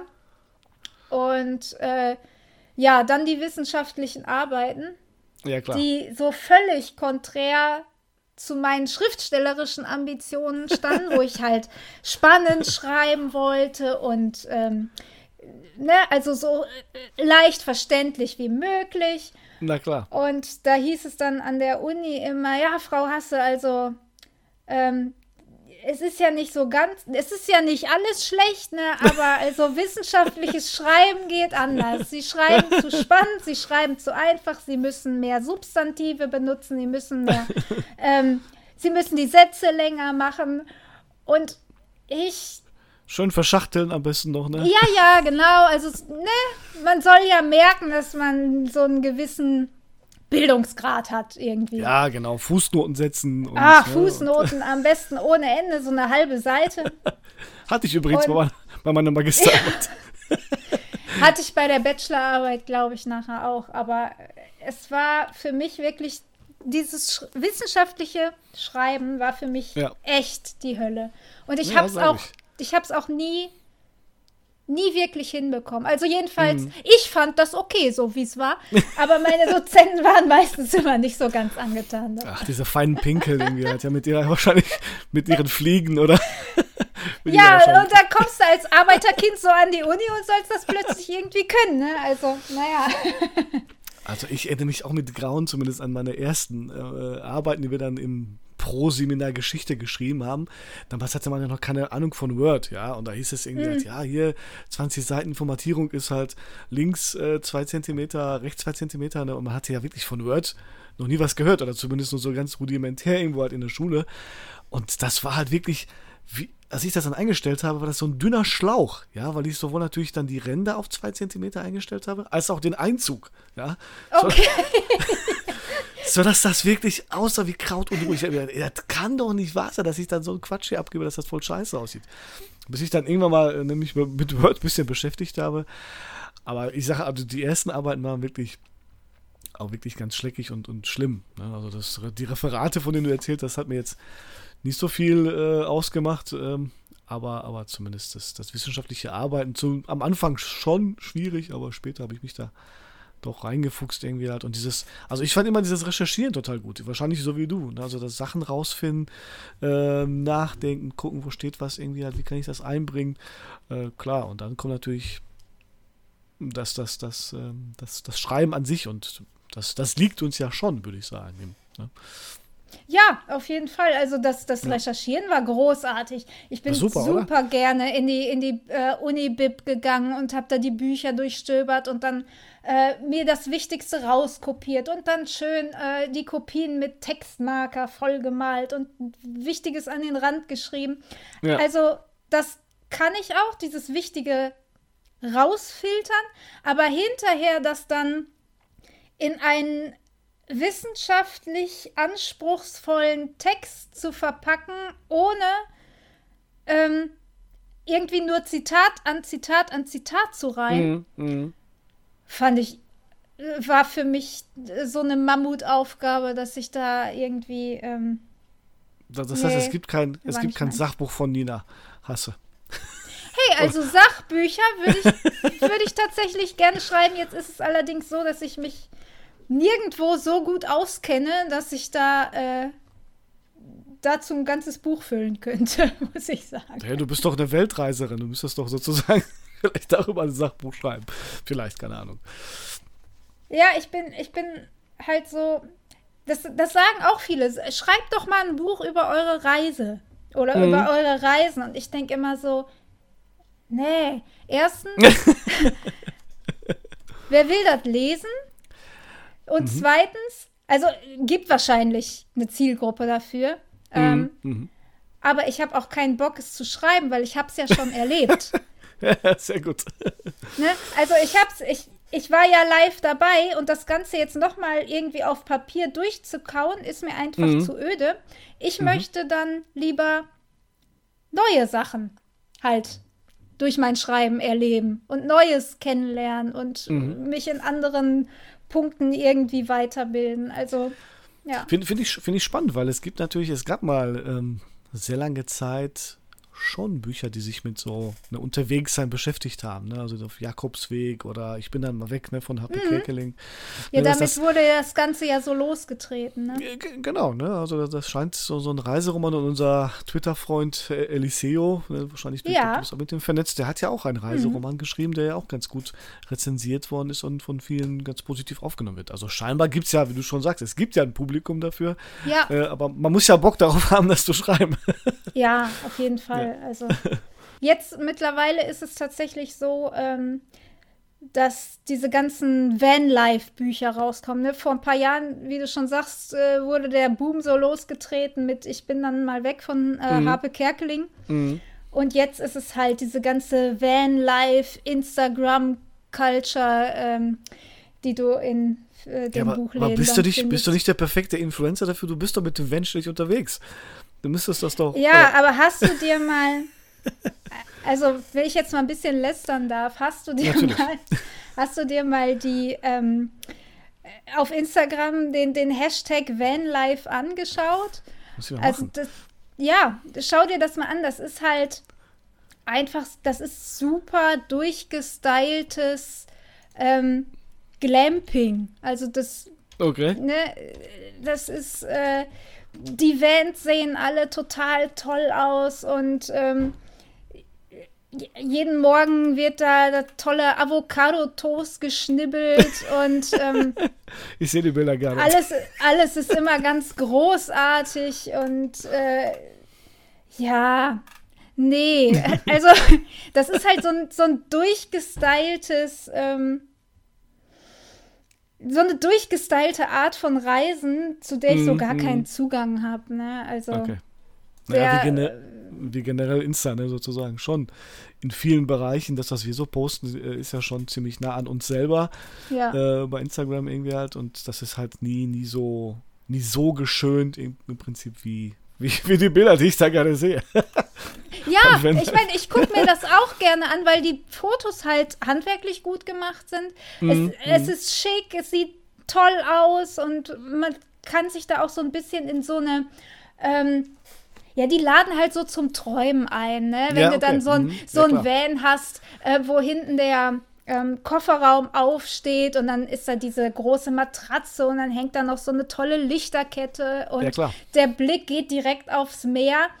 Ja, aber hast du schon mal in der Abenddämmerung in einem Van gelegen mit einer Lichterkette? Da ist alles voller Mücken. Das macht keinen Spaß. Also, je nachdem, wo du bist. Ja. Immer Mücken. Also Viecher hast du eigentlich fast immer. Also die werden, oder lass es Motten sein oder im schlimmsten Fall halt Schnaken. Die machen dir das Leben dann da echt zur Hölle. Okay. Und da habe ich keinen Nerv, mich da bei offener Kofferraumtür irgendwie hinzuflatzen. Noch in Pose zu werfen noch. Wirklich nicht. Wobei ich, wie gesagt, habe ich ja schon vorhin erzählt, ich fand das schon beeindruckend, welche Bilder du dann aus Portugal geschossen hast. Das war echt, das hat mich schon so mitgenommen. Da dachte ich mir, da wäre ich jetzt auch gerne. Ja, das ist, aber so ist es dann halt auch, ne? Ich poste ja relativ wenig von mir jetzt. Ich mag die meisten Fotos von mir halt nicht und ich poste auch wenig dann so aus dem Auto, weil das Auto ist halt, ist jetzt nicht so spektakulär, ne? Da sieht es halt aus wie zu Hause. Da hast du dann halt auch mal die Wäsche liegen, es ist nicht abgewaschen, da liegen Handtücher rum, das Katzenfutter steht da, das Katzenklo steht da. Sehr gut. Ne, und da denke ich mir dann halt, ja, okay, kann man natürlich posten, so nach dem Motto, ja, so sieht's halt wirklich aus. Ja. Aber da, wie gesagt, so eine gewisse Ästhetik hätte ich dann auch gerne. Und wenn das Foto nicht hergibt, dann poste ich es halt auch nicht. Vielleicht müsst du einen neuen Hashtag erfinden, sozusagen The Real Vanlife. Ja, ich hatte mir vor einiger Zeit mal vorgenommen, so einen Artikel zu schreiben, wie Vanlife auf Instagram dargestellt wird und wie es dann halt wirklich ist, wenn man dann mal irgendwie 3 Tage nicht duschen kann oder weil der Wassertank voll ist oder das Klo halt ausgeleert werden muss. Das siehst du ja auf den Bildern halt auch nicht. Ich meine, es will auch niemand sehen. Wer weiß, vielleicht. Ja, einen Fetisch gibt's für alles, ne? Aber ja, also vielleicht schreibe ich diesen Artikel irgendwann nochmal, wenn es mich nochmal packt. Ich würde ihn lesen, auf jeden Fall. Ja, bin sehr gespannt. Super. Ein Leser schon mal gewonnen. Yes. Okay, Nina, wir sind schon so ein bisschen bei 1 Stunde 18. Wer hätte das gedacht, dass wir jetzt schon wieder so hier lange schnacken? Aber ne, ihr seid ja beide bekannt für lange Podcasts, du und Benjamin. Aber ja, das ist der größte Kritikpunkt. Ihr seid zu lang. Aber wir kriegen es halt einfach nicht kürzer hin. Ja, aber ich finde das auch spannend. Also hier, ne, man kommt mit euch echt total gut ins Gespräch und ne, ab und zu haue ich auch mal so eine Folge raus und so und dann ist das auch okay. Aber ich habe noch 2 Sachen auf dem Zettel, aber bevor wir das machen, vielleicht einmal mal wieder ein kurzer Break in die Pause und wir packen wieder 2 neue Songs auf die Bruder- und Schwester-Gedöns-Liste, die es bei Spotify gibt. Was würdest du da drauf packen? Hast du schon einen Song? Ja, falls er noch nicht drauf ist, denn er ist sehr bekannt, aber er ist so der Titelsong im Grunde für meine Flatlands-Krimi-Reihe. Ja. Und zwar ist das Radioactive von Imagine Dragons. Ah, okay, der ist noch nicht drauf, kann ich dir garantieren. Sehr schön, packen wir drauf. Okay, ich packe eben wieder natürlich in weiser Voraussicht auf unser Thema, das wir vielleicht gleich mal versuchen anzuschneiden mit unserem Top 5 Records. Ich packe die Band, die heißt Black Dahlia Murder.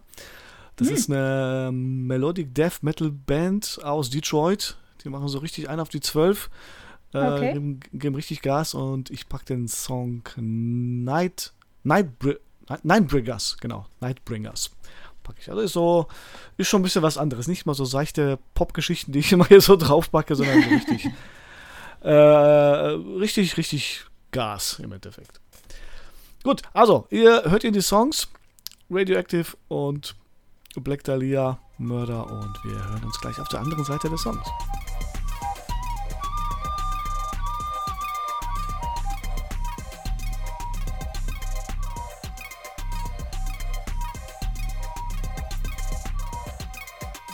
Radioactive. Sehr gut. Ja, ein sehr guter Song. Ja, schön, dass ihr wieder alle da seid und noch dran seid. Wir sind schon ein bisschen über der Zeit, die normalerweise der Podcast hier hat. Außer ich rede mit Benjamin oder mit Nina. dann wird es länger. Das ist aber natürlich der richtige halt so ist, ne? Autorenschnack sozusagen zum Quadrat. Genau. Okay. Ja, Nina, wir kommen jetzt zu der beliebten Rubrik Top 5 Records. Ich werde das nicht nochmal erklären, worum es geht. Ja, weil das habe ich schon, ich habe ganz böse Mail schon gekriegt, dass ich nicht nochmal machen soll. Aber ne, die Eingeweihten wissen Bescheid und ich glaube, Nina ist auch schon darauf vorbereitet. Und Hier sind für euch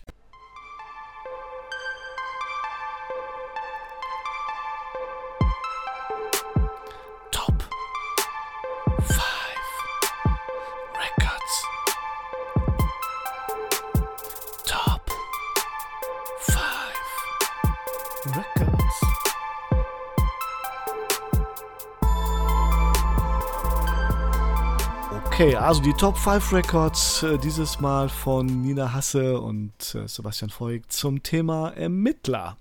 Ja, das heißt, Nina ist ja eine Spezialistin in Sachen Kriminalität. Ja, ja genau. Nein, in Sachen Ermittler, also haben wir ja schon bei Ersticktes Matt ja schon rausgehört, dass du da einen Profiler am Start hast und das natürlich schon ermittelt wird. Also ist schon ein klassischer Roman, klassischer Krimi-Roman. Ja. Und da war natürlich die Geschichte mit den Ermittlern lag ja nahe und ich bin gespannt auf deine Top 5 Ermittler. Willst du vielleicht auf deine. Ja, genau, sehr gut.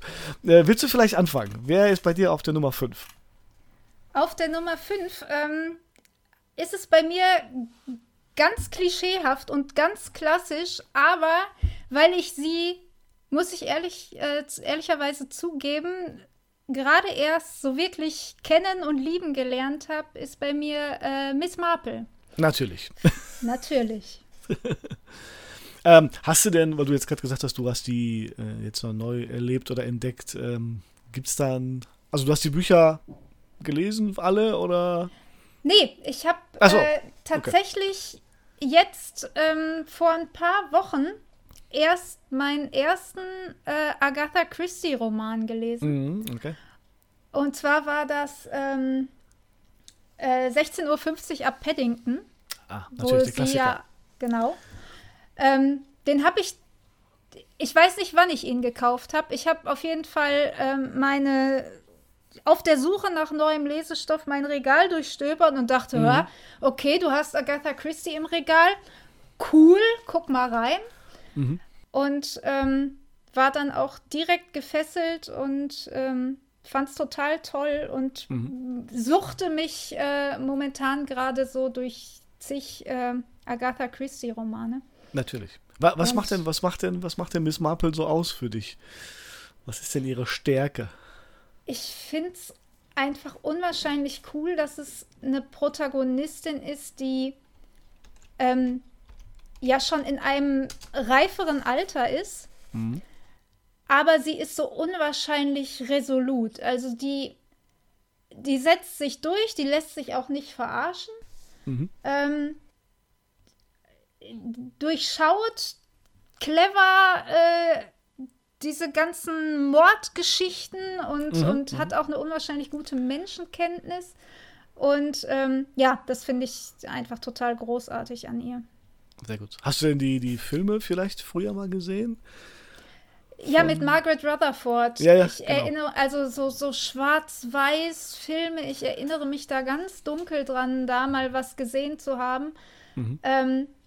Aber ich werde sie mir jetzt auch noch mal angucken und freue mich total darauf, weil mein Filmgedächtnis halt so super schlecht ist, dass ich das alles noch mal total neu jetzt entdecken kann. Genau, wo du gerade von neu sprichst, die Welt, ne? Also es wird ja immer wieder alles neu aufgelegt, ja? Ohne jetzt viel spoilern zu wollen. Aber ich habe gerade überlegt, es gibt ja eigentlich keine Neuauflage von diesen alten Agatha Christie-Filmen eigentlich, oder? Also bis auf Knives Out würde ich jetzt irgendwie, wobei das auch so ein bisschen Cluedo-mäßig ist, aber schon so dieser Ermittlungsfilm im Endeffekt ist, gibt es ja jetzt nichts, was so neu aufgelegt worden ist. Doch, oder? Tatsächlich. Es gab von, ich weiß nicht, von wann ist der? 2000, lass mich nicht lügen, 2018 vielleicht? Mord im Orient Express. Mord im Orient Express. Ah, okay. Genau. Ja, stimmt. Mit wie heißt er nochmal? Mit Johnny Depp, glaube ich, oder?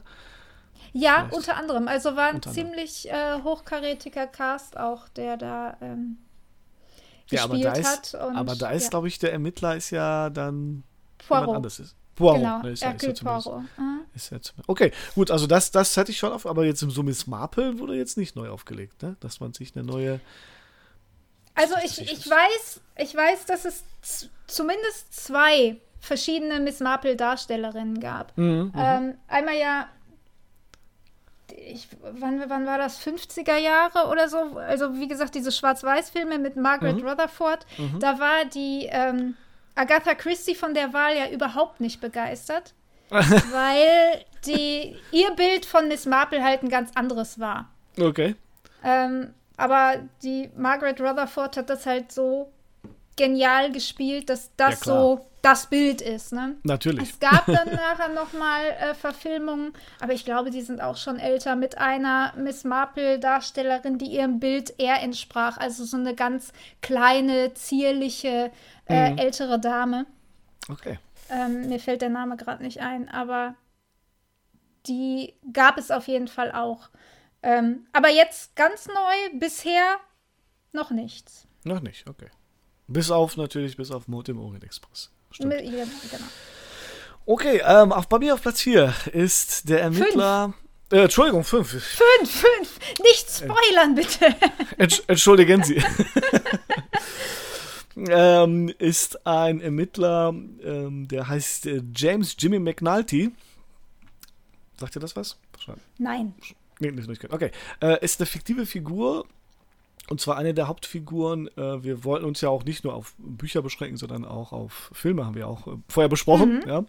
Oder Serien zumindest. Und das ist das ist eine der Hauptfiguren in dem HBO-Drama The Wire. Ah, ja, muss ich noch, steht auf meiner Watchlist. Ah, unbedingt gucken. Also, okay. Ne, The Wire, beste Krimiserie im Prinzip, beste Ermittlerserie, die es so gibt. Ja. Okay. Also, meiner Ansicht nach geht da nichts drüber. Also der Hintergrund ist, also McNulty ist ein Detektiv in der Polizeiabteilung von Baltimore mit irischem Hintergrund, deswegen der Whisky, ja, weil der natürlich Whisky, genau. Der ist sowohl irre, der, wenn er durch die Gegend fährt oder eine Party feiert, dann läuft immer Dropkick Murphys, also so eine irische Folk-Punk-Band. Ja, und der ist natürlich immer strunzbesoffen, ja. Okay. Der ist super eingebildet, er sei intelligent, im Prinzip intelligenter als alle seine Kollegen, und bei der Befehlskette, bei der Verfolgung seiner eigenen Ermittlungsprojekte, ignorierte alles, ja. Er ist ständig betrunken, wenn er irgendwo auftaucht, hat er immer ein Sitzen und hat immer Stress mit seiner Frau oder Ex-Frau, besser gesagt, er bezahlt das Kindergeld und den Unterhalt nicht. Und der wird gespielt von Dominic West. Der ist ja schon vom Gesicht her ein bisschen bekannt, aber der spielt den so genial. Ja, also wirklich total unorthodox, aber immer quasi dann bereit, um den Fall zu lösen. Ja, also ich habe den wirklich geliebt. Und der spricht da auch in dem Original, spricht er halt wirklich dann halt mit diesem Baltimore-irischen Slang so ein bisschen. Und es gibt einen göttlichen Dialog, wo er und sein Partner... das ist nämlich so ein dunkelhäutiger, ziemlich stämmiger Mann. Und sie entdecken eine Leiche im Prinzip. Oder sollen so einen Tatort untersuchen. Und dann stehen die da. Und der Dialog läuft folgendermaßen. Fuck. fuck.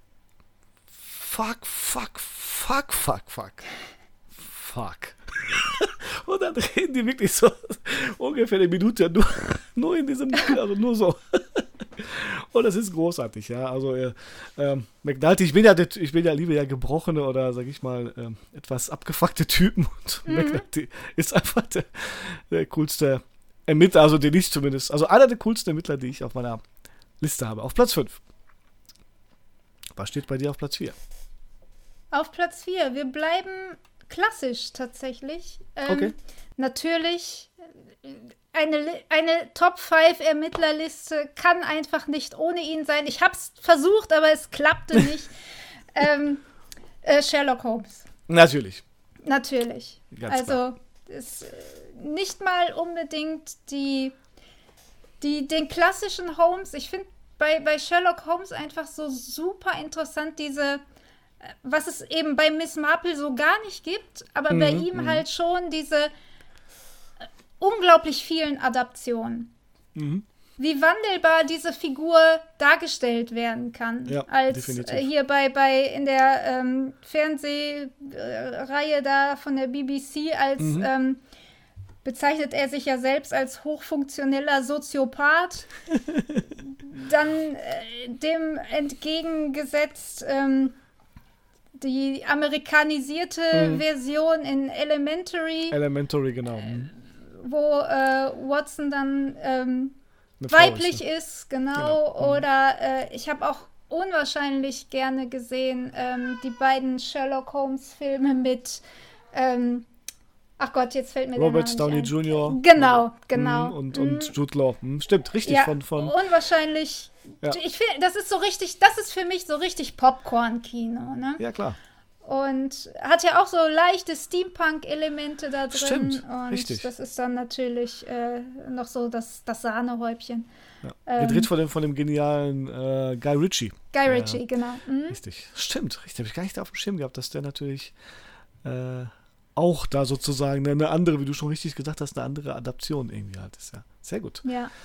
Perfekt. Ganz davon zu schweigen, es gibt ja auch ganz viele Computerspiele, die sich mittlerweile da auch in diese Figur bedienen. Also es gibt halt auf jeden Fall ein sehr gutes Spiel, das heißt Crimes and Punishment, wo man dann wirklich diese Rolle als Watson übernimmt und verschiedene, ja, wie er das immer macht, zu verschiedenen Schlüssen kommen. Ne? Also kombiniert Deduktion, ne? Das ist tatsächlich auch eins der wenigen PlayStation-Spiele, die ich gespielt habe. Ah, sehr gut. Und den Nachfolger The Devil's Daughter. Ja, auch. Genau, richtig. Ja. Und also das war schon, habe ich unwahrscheinlich gerne gespielt. Ich bin halt nicht so der Jump-and-Run-Typ, weil ich bin immer zu langsam und sterbe dann andauernd. Und wenn ich dreimal gestorben bin, kriege ich einen Wutanfall und habe keinen Bock mehr. Willkommen im Club. Ja, da ist das dann natürlich so genau das Richtige, wo dann so eine Geschichte erzählt wird. Und man auch Zeit hat, sich Dinge zu überlegen und Schlüsse zu ziehen und nicht einfach nur stumpf Knöpfe drücken muss, um zu überleben. Ja. Sehr gut. Ja, also natürlich, Sherlock Holmes, ein großartiger Ermittler, ja, mit allen seinen Beobachtungsgaben, aber auch ein bisschen sozusagen opiumabhängig. Ja, leicht, ne? Leicht. Genau, mit seinem Kunden. Eine dunkle Seite muss er ja haben. Ne? Genau. Und ich finde, also ich habe jetzt nicht alle Folgen von mit Dominic Cumberbatch, also er heißt Benedikt. So. Benedikt, ach, ich habe mal den Namen Gedächtnis. Aber zumindest die Adaption fand ich auch großartig. Also sehr gut gespielt. Ja. Schön. Ich hätte das bei dir ein bisschen weiter vorne getippt. Jetzt bin ich mal gespannt, was da vorne landet.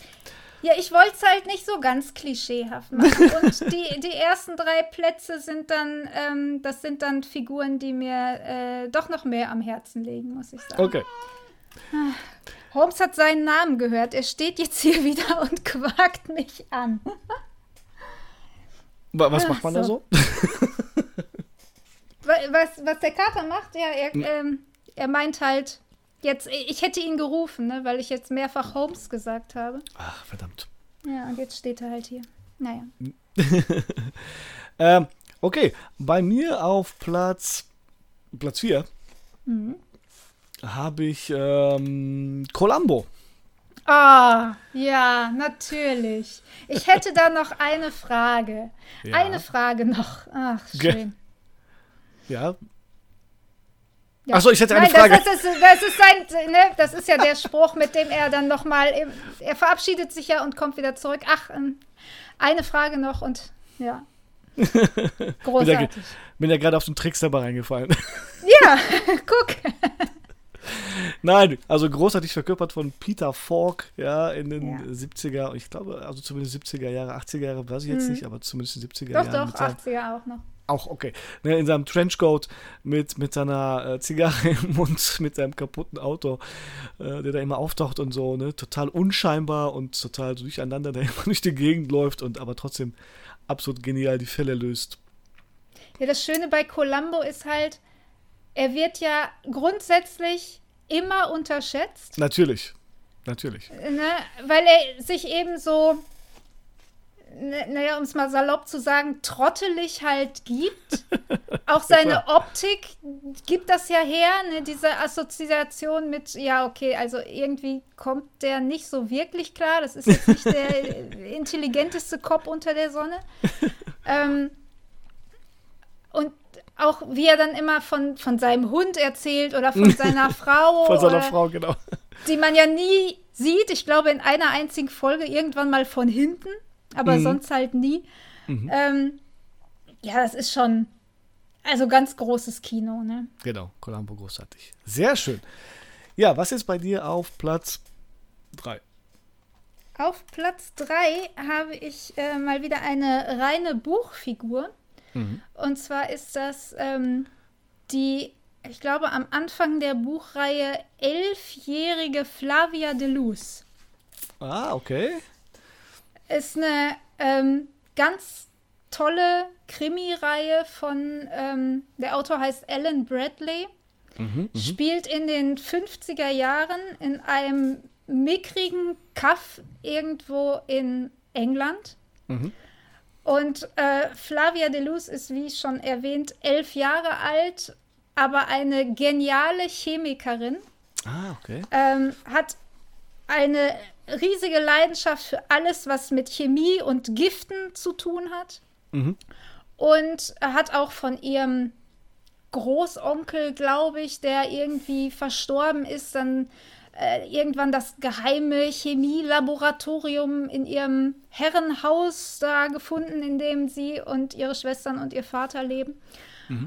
Und stolpert im ersten Band über eine Leiche und fängt dann an zu ermitteln. Ah, okay. Cool. Und das ist einfach, geht so in Richtung Cozy Crime. Ja, okay. Aber unwahrscheinlich witzig, tolle Ideen da drin und das sind so Feel-Good-Bücher, also die man sich, sehr gute Unterhaltung für zwischendurch. Und würdest du sagen, ist eher so ein Jugendbuch oder schon auch für Erwachsene? Nee, es ist tatsächlich eher für Erwachsene, würde ich sagen, auch wenn die Optik ziemlich jugendbuchmäßig aussieht, was aber wahrscheinlich dieser jungen Protagonistin geschuldet ist. Aber wenn man sich die Cover im Detail anguckt, es ist so Comic-Stil, ne? Es ist gezeichnet. Aber so ein bisschen Richtung Addams Family Style, also schon mit Totenköpfen und so dürre Katzen. Und sie, also die Flavia, sieht auch so ein bisschen aus wie die, wie heißt sie, Wednesday? Ja, natürlich. Ja, klar. Ja. Also, nee, es ist schon eher, also ich glaube, dass sowohl Kinder nicht, aber so vielleicht so ab 13, 14 und auch Erwachsene da ihre Freude dran haben. Okay, und die Bücher heißen genauso wie die Protagonisten, oder? Ja, also die Reihe heißt einfach Flavia de Luz und der erste Band ist, hat den großartigen Titel Mord im Gurkenbeet. Sehr gut. Ja, nice. Ja, großartig. Hätte ich jetzt gar nicht auf dem Schirm gehabt, aber ich freue mich. Sehr gut. Bei mir auf Platz 3 ist der Ermittler Dwight Bucky Bleichert. Und zwar ermittelt er in dem Roman von James Ellroy, mein Lieblingsschriftsteller, nämlich Die schwarze Dali heißt das Buch, oder für Black Dahlia. Den Titel kenne ich, ja, aber ich kenne das Buch nicht. Also es gibt halt sowohl natürlich das Buch als auch den Film mit Josh Hartnett. Okay. Black Dahlia Murder, und deswegen war ja vorhin auch meine Bandauswahl. Viel ja genau. Sehr passend. Sehr passend, ich habe mir schon was überlegt. Und es geht in dem Buch da, also Bleichert ist halt ein Polizist, ist kein Held im üblichen Sinne, wie in vielen Romanen. Und dieser Fall, den er da halt ermittelt, es geht halt um basiert auf einer wahren Begebenheit in den 50er Jahren, wo eine Frau, die zwischendurch im leichten Gewerbe gearbeitet hat, ermordet wird und bestialisch quasi dann wirklich zurückgelassen wird. Ja, also die schwarze Dali im Prinzip wird sie dann auch genannt, weil sie weil sie in dem Gewerbe, im Prinzip im Prostitutionsgewerbe gearbeitet hat, und dahinter steckte so ein bisschen diese bestialische Ermordung irgendwie, ja, die dahinter steht. Und da hat man den Fall die schwarze Dali genannt. Ja. Mhm. Und spielt halt in Los Angeles in den 50er Jahren. Und bei den Nachforschungen stößt Dwight auf einen Sumpf aus Korruption, Pornografie und Mord. Und die Polizeibehörde wird auch sozusagen gemauschelt.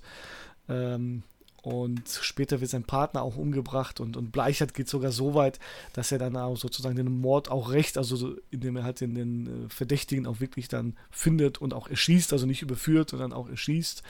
Und er selber ist halt wirklich, wird in so tiefe, fiebrige Abgründe gestoßen irgendwie halt. Also der Fall ist irgendwann mal beendet, weil die Polizei sagt, okay, Cold Case, ja, wir finden nichts mehr, und er sucht dann trotzdem in seiner Freizeit nach den Mördern weiter und versucht da verschiedene Stränge zu finden und verstößt gegen alle Gesetze, ja, also er wendet Gewalt an, ist halt geht halt auch fremd, also wirklich so ein gebrochener Charakter, ne? die ich halt immer so gut finde, und dafür ist ja James Ellroy auch bekannt, dass der halt nicht so Strahlemänner in seinen Büchern packt, sondern wirklich so richtig fertige Typen. Ja, klingt ein bisschen wie so ein klassischer Crime-Noir. Ja, definitiv. Ne? Ja. Klar, ganz genau. Und wie gesagt, und Ellroy macht das immer so, dass er die Protagonisten wirklich auch so unsympathisch wie möglich macht, ne, weil die wirklich alles brechen, was es gibt.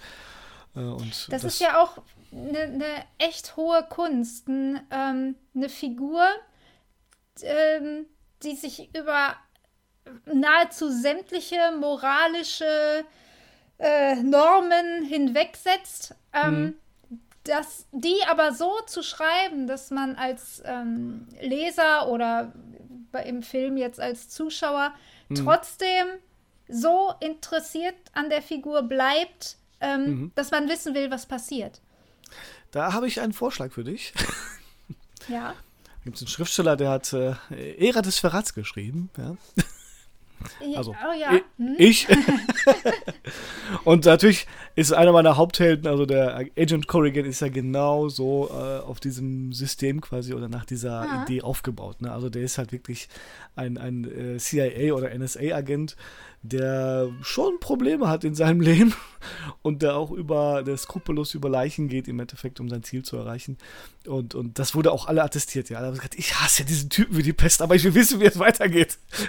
Ja, und das ist nicht einfach zu schreiben, weil man als Autor, du magst ja deine Figuren, normalerweise. Natürlich gibt es da auch welche, gegen die du mega Antipathien hast, aber es muss dann ja auch so sein. Ja. Aber gerade wenn das die in Anführungszeichen Helden sind, man weiß ja hinterher nicht, wie kommt das jetzt beim Leser an. Also ich verstehe ja, warum er so handelt, wie er handelt und warum er ist, wie er ist. Aber versteht das hinterher auch der Leser? Und wenn das so ist, also dieses Feedback, ein besseres Feedback kannst du dir ja gar nicht wünschen. Ja, und viele haben das wirklich auch, also was heißt viele, also einige haben schon echt gesagt, ey, ich finde den so ätzend. Ja, das ist wirklich so ein verfickter Mistgeld, Entschuldigung für die Wortwahl.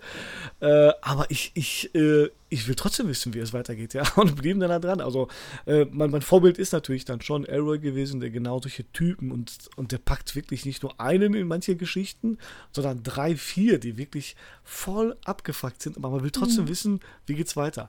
Also wenn dich das so ein bisschen interessiert, kann ich dir fast alles von Elroy empfehlen. Also der das wirklich zu Kunst perfektioniert hat, solche Typen darzustellen. Ja. Okay, sehr schön. Was ist bei dir? Ich glaube, wir sind bei Nummer 2. Ja, wir bleiben so ein bisschen bei den Typen, die so einen eigenen Moralkodex haben. Ja, ich sich gerne über Regeln und so weiter hinwegsetzen. Ich ahne es. Du ahnst es. Ich habe eine Idee. Fängt mit B an wahrscheinlich, oder? Nee, mit P. Okay, dann weiß ich nicht. Nein, es ist eine reine Serienfigur. Und zwar aus der Serie The Mentalist, die natürlich. Hauptfigur Patrick Jane, der eine riesige Inspiration für meine eigene Ermittlerfigur war. Mhm, okay. Weil der einfach, erstens, er sieht halt einfach scheiße gut aus. Sorry. Normalerweise bin ich nicht so oberflächlich, aber bei ihm ist es halt, naja. Und ich mag dieses, der hat ja so eine total locker, leichte Art, obwohl er ja, wenn man ehrlich ist, ein zutiefst verletzter und gestörter Mensch auch irgendwo ist. Sehr gut. Aber das halt dann zu verbinden mit so einem Sunny Boy. Ja, okay. Dem es aber scheißegal ist, wie er ankommt, wie Leute über ihn denken, ob er sich da jetzt im Department an die Regeln hält oder nicht. Was ihm völlig egal ist, und das finde ich immer noch unglaublich faszinierend an dieser Figur Patrick Jane. Und wer hat ihn gespielt? Also wer war der Schauspieler? Ach, der unvergleichliche Simon Baker. Ach, natürlich. Wie konnte ich das vergessen? Ja. Ich habe einige Folgen davon gesehen, aber bin irgendwie nicht hängen geblieben. Auch wenn ich dann die Faszination total verstehen kann. Also sehr gute Wahl. Sehr schön. Ja. Okay, bei mir, man kann es ja so ein bisschen schon ahnen, ich habe das ja schon im letzten Podcast so ein bisschen angedeutet, ist der Philip Marlowe. Ja. Ja, also ich bin ja natürlich ein großer Fan der ganzen Noir-Romane, ne, aus den 20er, 30er und 40er Jahren, und Philip Marlowe ist ja die Kunstfigur oder die Figur von Raymond Chandler, einer meiner großen Vorbilder auch, und die ich gerne gelesen habe. Und Philip Marlowe ist einfach auch, hat ja bei der Polizei gearbeitet und ist dann später, weil er den Dienst quittiert hat, halt Privatdetektiv geworden, und wie er sozusagen so eine coole Art und Weise die Fälle halt löst und immer wieder so knapp an der Grenze zum Illegalen vorbeischrappt, aber versucht immer seine Klienten im Blick zu behalten, auch wenn sie manchmal auch selbst die Mörder sind oder zumindest irgendwie in die Fälle verwickelt sind, ist immer wieder großartig. Ja, also, und natürlich gespielt von meinem großen Helden, auch von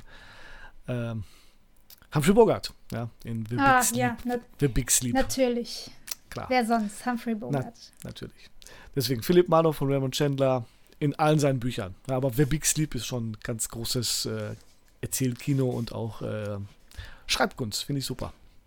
Schreibe ich mir direkt auf, kommt doch mal direkt auf meine Liste. Ja, alles von Chandler. Und wenn alles du schon... Alles von Chandler kannst du lesen. Es ist wirklich großartig. Okay, ich glaube, wir sind bei der 1, oder? Wir sind bei der 1. Ja, Trommelwirbel. Trommelwirbel. Für die Nina. Ja.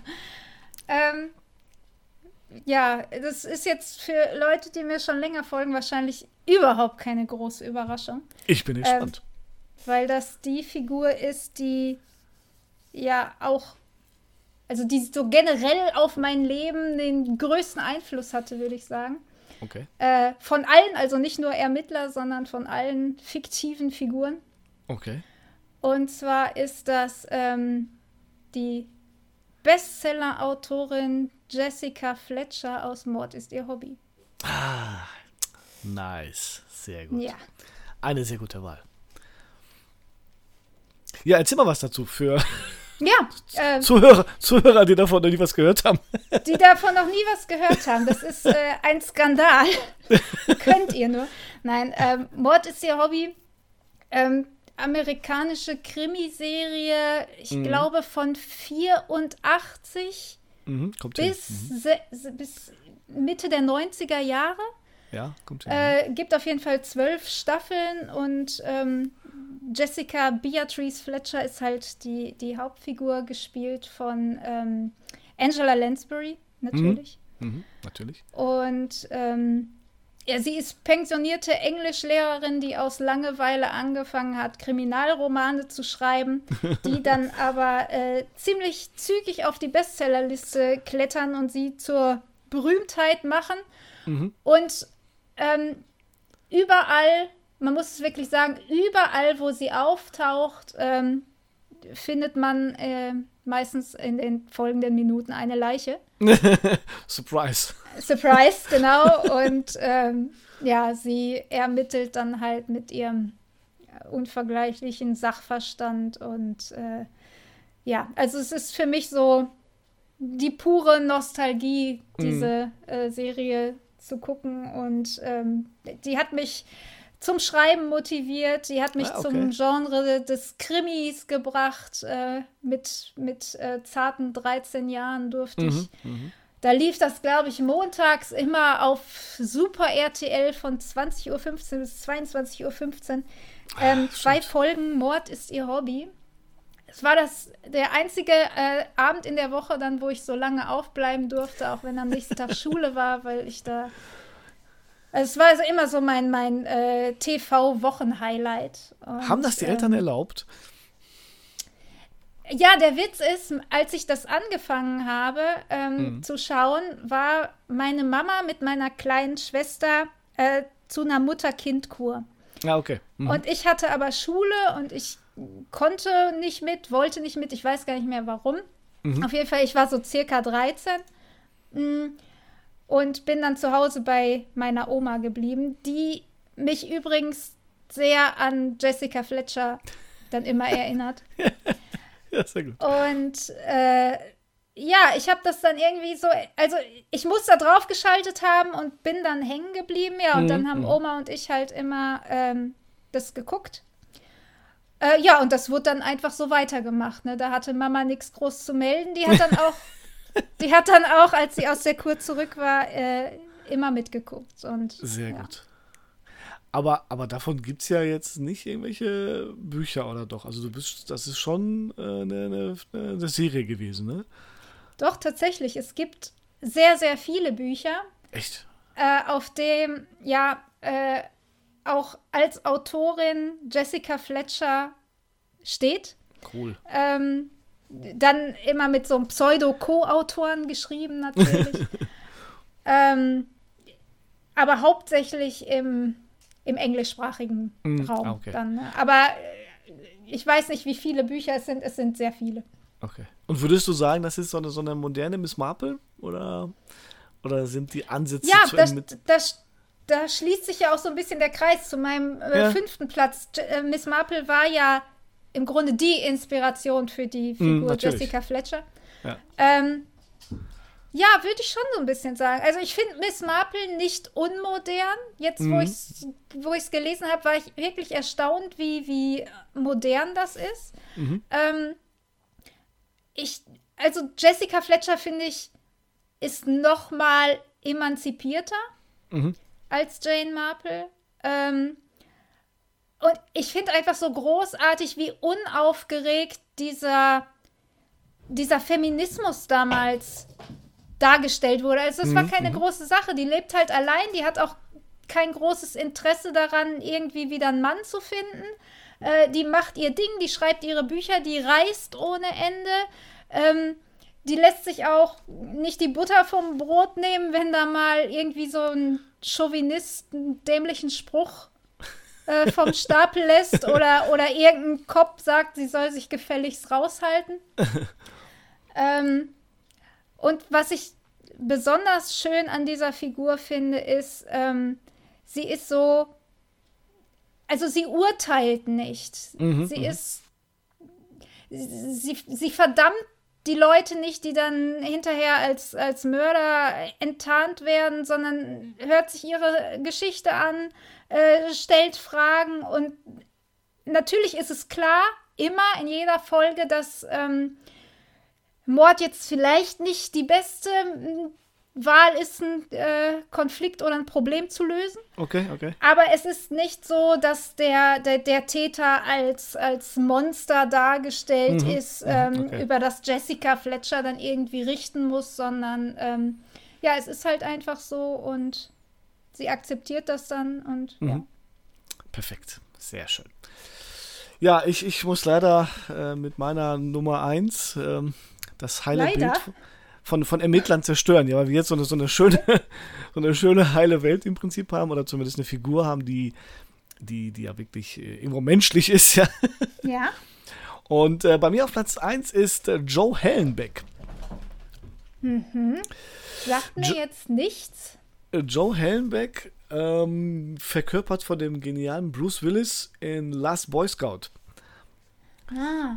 Schon mal gesehen? Nein, oder? Aber ich sehe ja ungefähr fast alles gerne, wo Bruce Willis mit dabei ist. Mhm, das heißt, der kommt auf meine Liste. Hier ist auf die Watch. Ja, Hinfort, Katze. Ja, die springen hier gerade. Weißt du, es ist, ja, es nähert sich 11 Uhr abends. Oh, wir müssen schichten, stimmt. Und da kriegen die beiden immer ihre dollen 5 Minuten und rasen durch die Wohnung und springen wir hier gerade über den Schreibtisch. Aber hier, Last Boy Scout schreibt. Genau, Joe Hallenbeck ist eigentlich also in seinem früheren Leben, sagen wir es mal so, war der Beschützer eines Präsidenten, also der Leibwächter eines Präsidenten, des amerikanischen Präsidenten, also die werden auch Boy Scouts genannt, wobei Boy Scout ist eigentlich die Bezeichnung für Pfadfinder, aber die werden auch diese Personenschützer werden teilweise auch Boy Scout genannt. Der aber sich dann mit einem Senator anlegt und seinen Job verliert, wird da rausgeschmissen und arbeitet dann später als Privatdetektiv. Und zwar, es ist quasi die wie soll man sagen, die Schleife oder der Blick auf die ersten 2, 3 Szenen ist es, als würde man Philipp Marlowe nur noch abgefuckter sehen im Endeffekt. Ja. Okay, ich erkenne wirklich ein Muster. Du erkennst ein Muster, es ist ganz klar. Ich bin natürlich von den ganzen Schriftstellern im Prinzip inspiriert, ja, die gebrochene Typen zeigen. Und Joe Hallenbeck wacht auf, im Prinzip total verschlafen, voll betrunken in seinem Auto, hat gerade einen Fall erledigt irgendwo in Las Vegas und irgendwelche Jugendlichen kommen vorbei und schmeißen ihm der totes Eichhörnchen auf sein Gesicht und er bleibt einfach liegen und pennt. Ja, ist so fertig mit der Welt. Und wird da verwickelt in eine ganz abgefahrene Geschichte, wo es um einen Skandal geht, dass halt Spiele, also Footballspiele verschoben werden in Amerika und er versucht den Fall dann so zu lösen, weil die Person, die er wird dann als Personenschützer eingestellt, ja, so kriegt einen Auftrag als Personenschützer und die Person, ohne jetzt viel zu spoilern, ja, stirbt, ja. Und was natürlich Joe Hallenbeck oder Schrägstrich Bruce Willis halt ausmacht, sind einfach die genialen One-Liner. Also der ein Spruch nach dem anderen, der haut da wirklich einen Brüller nach dem anderen raus. Und das ist einfach großartig. Ja, also das, was Philipp Marlowe in den 20er, 30er Jahren von Chandler sozusagen dann auch so dieses coole aufgeschrieben und verkörpert wurde, macht er dann sozusagen Bruce Willis dann in Les Boy Scout zur Perfektion. Ja. Mhm. Also es klingt großartig. Ja, auf jeden Fall. Und wie gesagt, gute Szenen. Und an seiner Seite kriegt er halt den Sidekick. Ich vergesse den, wie der heißt. So auf jeden Fall einen dunkelhäutigen Footballspieler. Ich muss mal kurz gucken, wie der heißt. Reynard heißt der, glaube ich. Muss mal kurz gucken. Last Boy Scout. Wer spielt nochmal den sein Sidekick. Das Ziel heißt Überleben von Tony Scott gedreht und die Damon Wayans oder Wayans, Entschuldigung. Damon Wayans spielt seinen Sidekick und die beiden hauen sich wirklich einen Spruch nach dem anderen rein, irgendwie halt, ja. Und die sitzen da halt rum, irgendwie halt in der Polizeistelle und sagt er, was kostet deine Hose? Und sagt er, und der ist halt so ein reicher Footballspieler. $56? Ja. Ist da ein Fernseher mit eingebaut? Und es geht nur so die ganze Zeit. Ein Spruch nach dem anderen, wirklich. Aber also es ist schon auch sehr humoristisch. Ja, natürlich. Klar, großartig. Also jede zweite Szene, wie gesagt. Und auch wieder Fito Spoller, die, wie gesagt, er trifft halt seine Frau, die ihn die ganze Zeit betrügt irgendwie halt, ne? Und dann schreit sie ihn halt, ja, du bist die da, hau doch ab irgendwie halt, ja, was soll ich denn machen? Und sie hat natürlich eine Affäre irgendwie halt mit so einem anderen Typen. Und er sagt, ja, kauf dir doch einen Hund. Ja, pragmatisch, ja. Ne? Ja. Ah ja, solche Typen mag ich. Ah ja, sehr gut. Ja, dann musst du Les Boy Scout gucken. Der ist super. Ist notiert. Okay, ja, das waren für euch die Top 5 Records zum Thema Ermittler featuring Nina Hasse. Genau. Okay, ja, die Katzen wollen ihr Futter. Immer. Ne? Immer. Wir auch wenn der Napf noch voll ist, dann trotzdem. Könnte ja was Besseres kommen, ne? Natürlich. Wir nähern uns der magischen, wir haben schon die magische Grenze vor 2 Stunden sozusagen schon überschritten. Ja. Ja, sehr schön. Wein Nina ist auch leer. Ich habe noch ein bisschen Whisky, aber den trinke ich jetzt nicht leer. Sonst komme ich morgen nicht aus dem Pushen, um zum Maloche zu fahren. Nina, es war wundervoll mit dir. Es hat total viel Spaß gemacht, deinen Geschichten zuzuhören und so ein bisschen in deine Welt einzutauchen und ja, von dir was zu erfahren. Ja. Deswegen mache ich ja die Podcasts so ein bisschen, um meine Twitter- und Instagram-Autorenkollegen so ein bisschen euch nahe zu führen, liebe Zuhörer, und selber die halt kennenzulernen. Ja, Dito, es war mir ein Fest und danke, dass ich da sein durfte. Wirklich ein sehr, sehr schönes Gespräch gewesen. Ja, vielen lieben Dank. Sehr schön. Okay, ich glaube, dann moderiere ich ja mal runter. Außer du hast noch irgendwas an die und an unsere Zuhörer draußen Schönes zu erzählen. Nein. Ich bin leer gequatscht.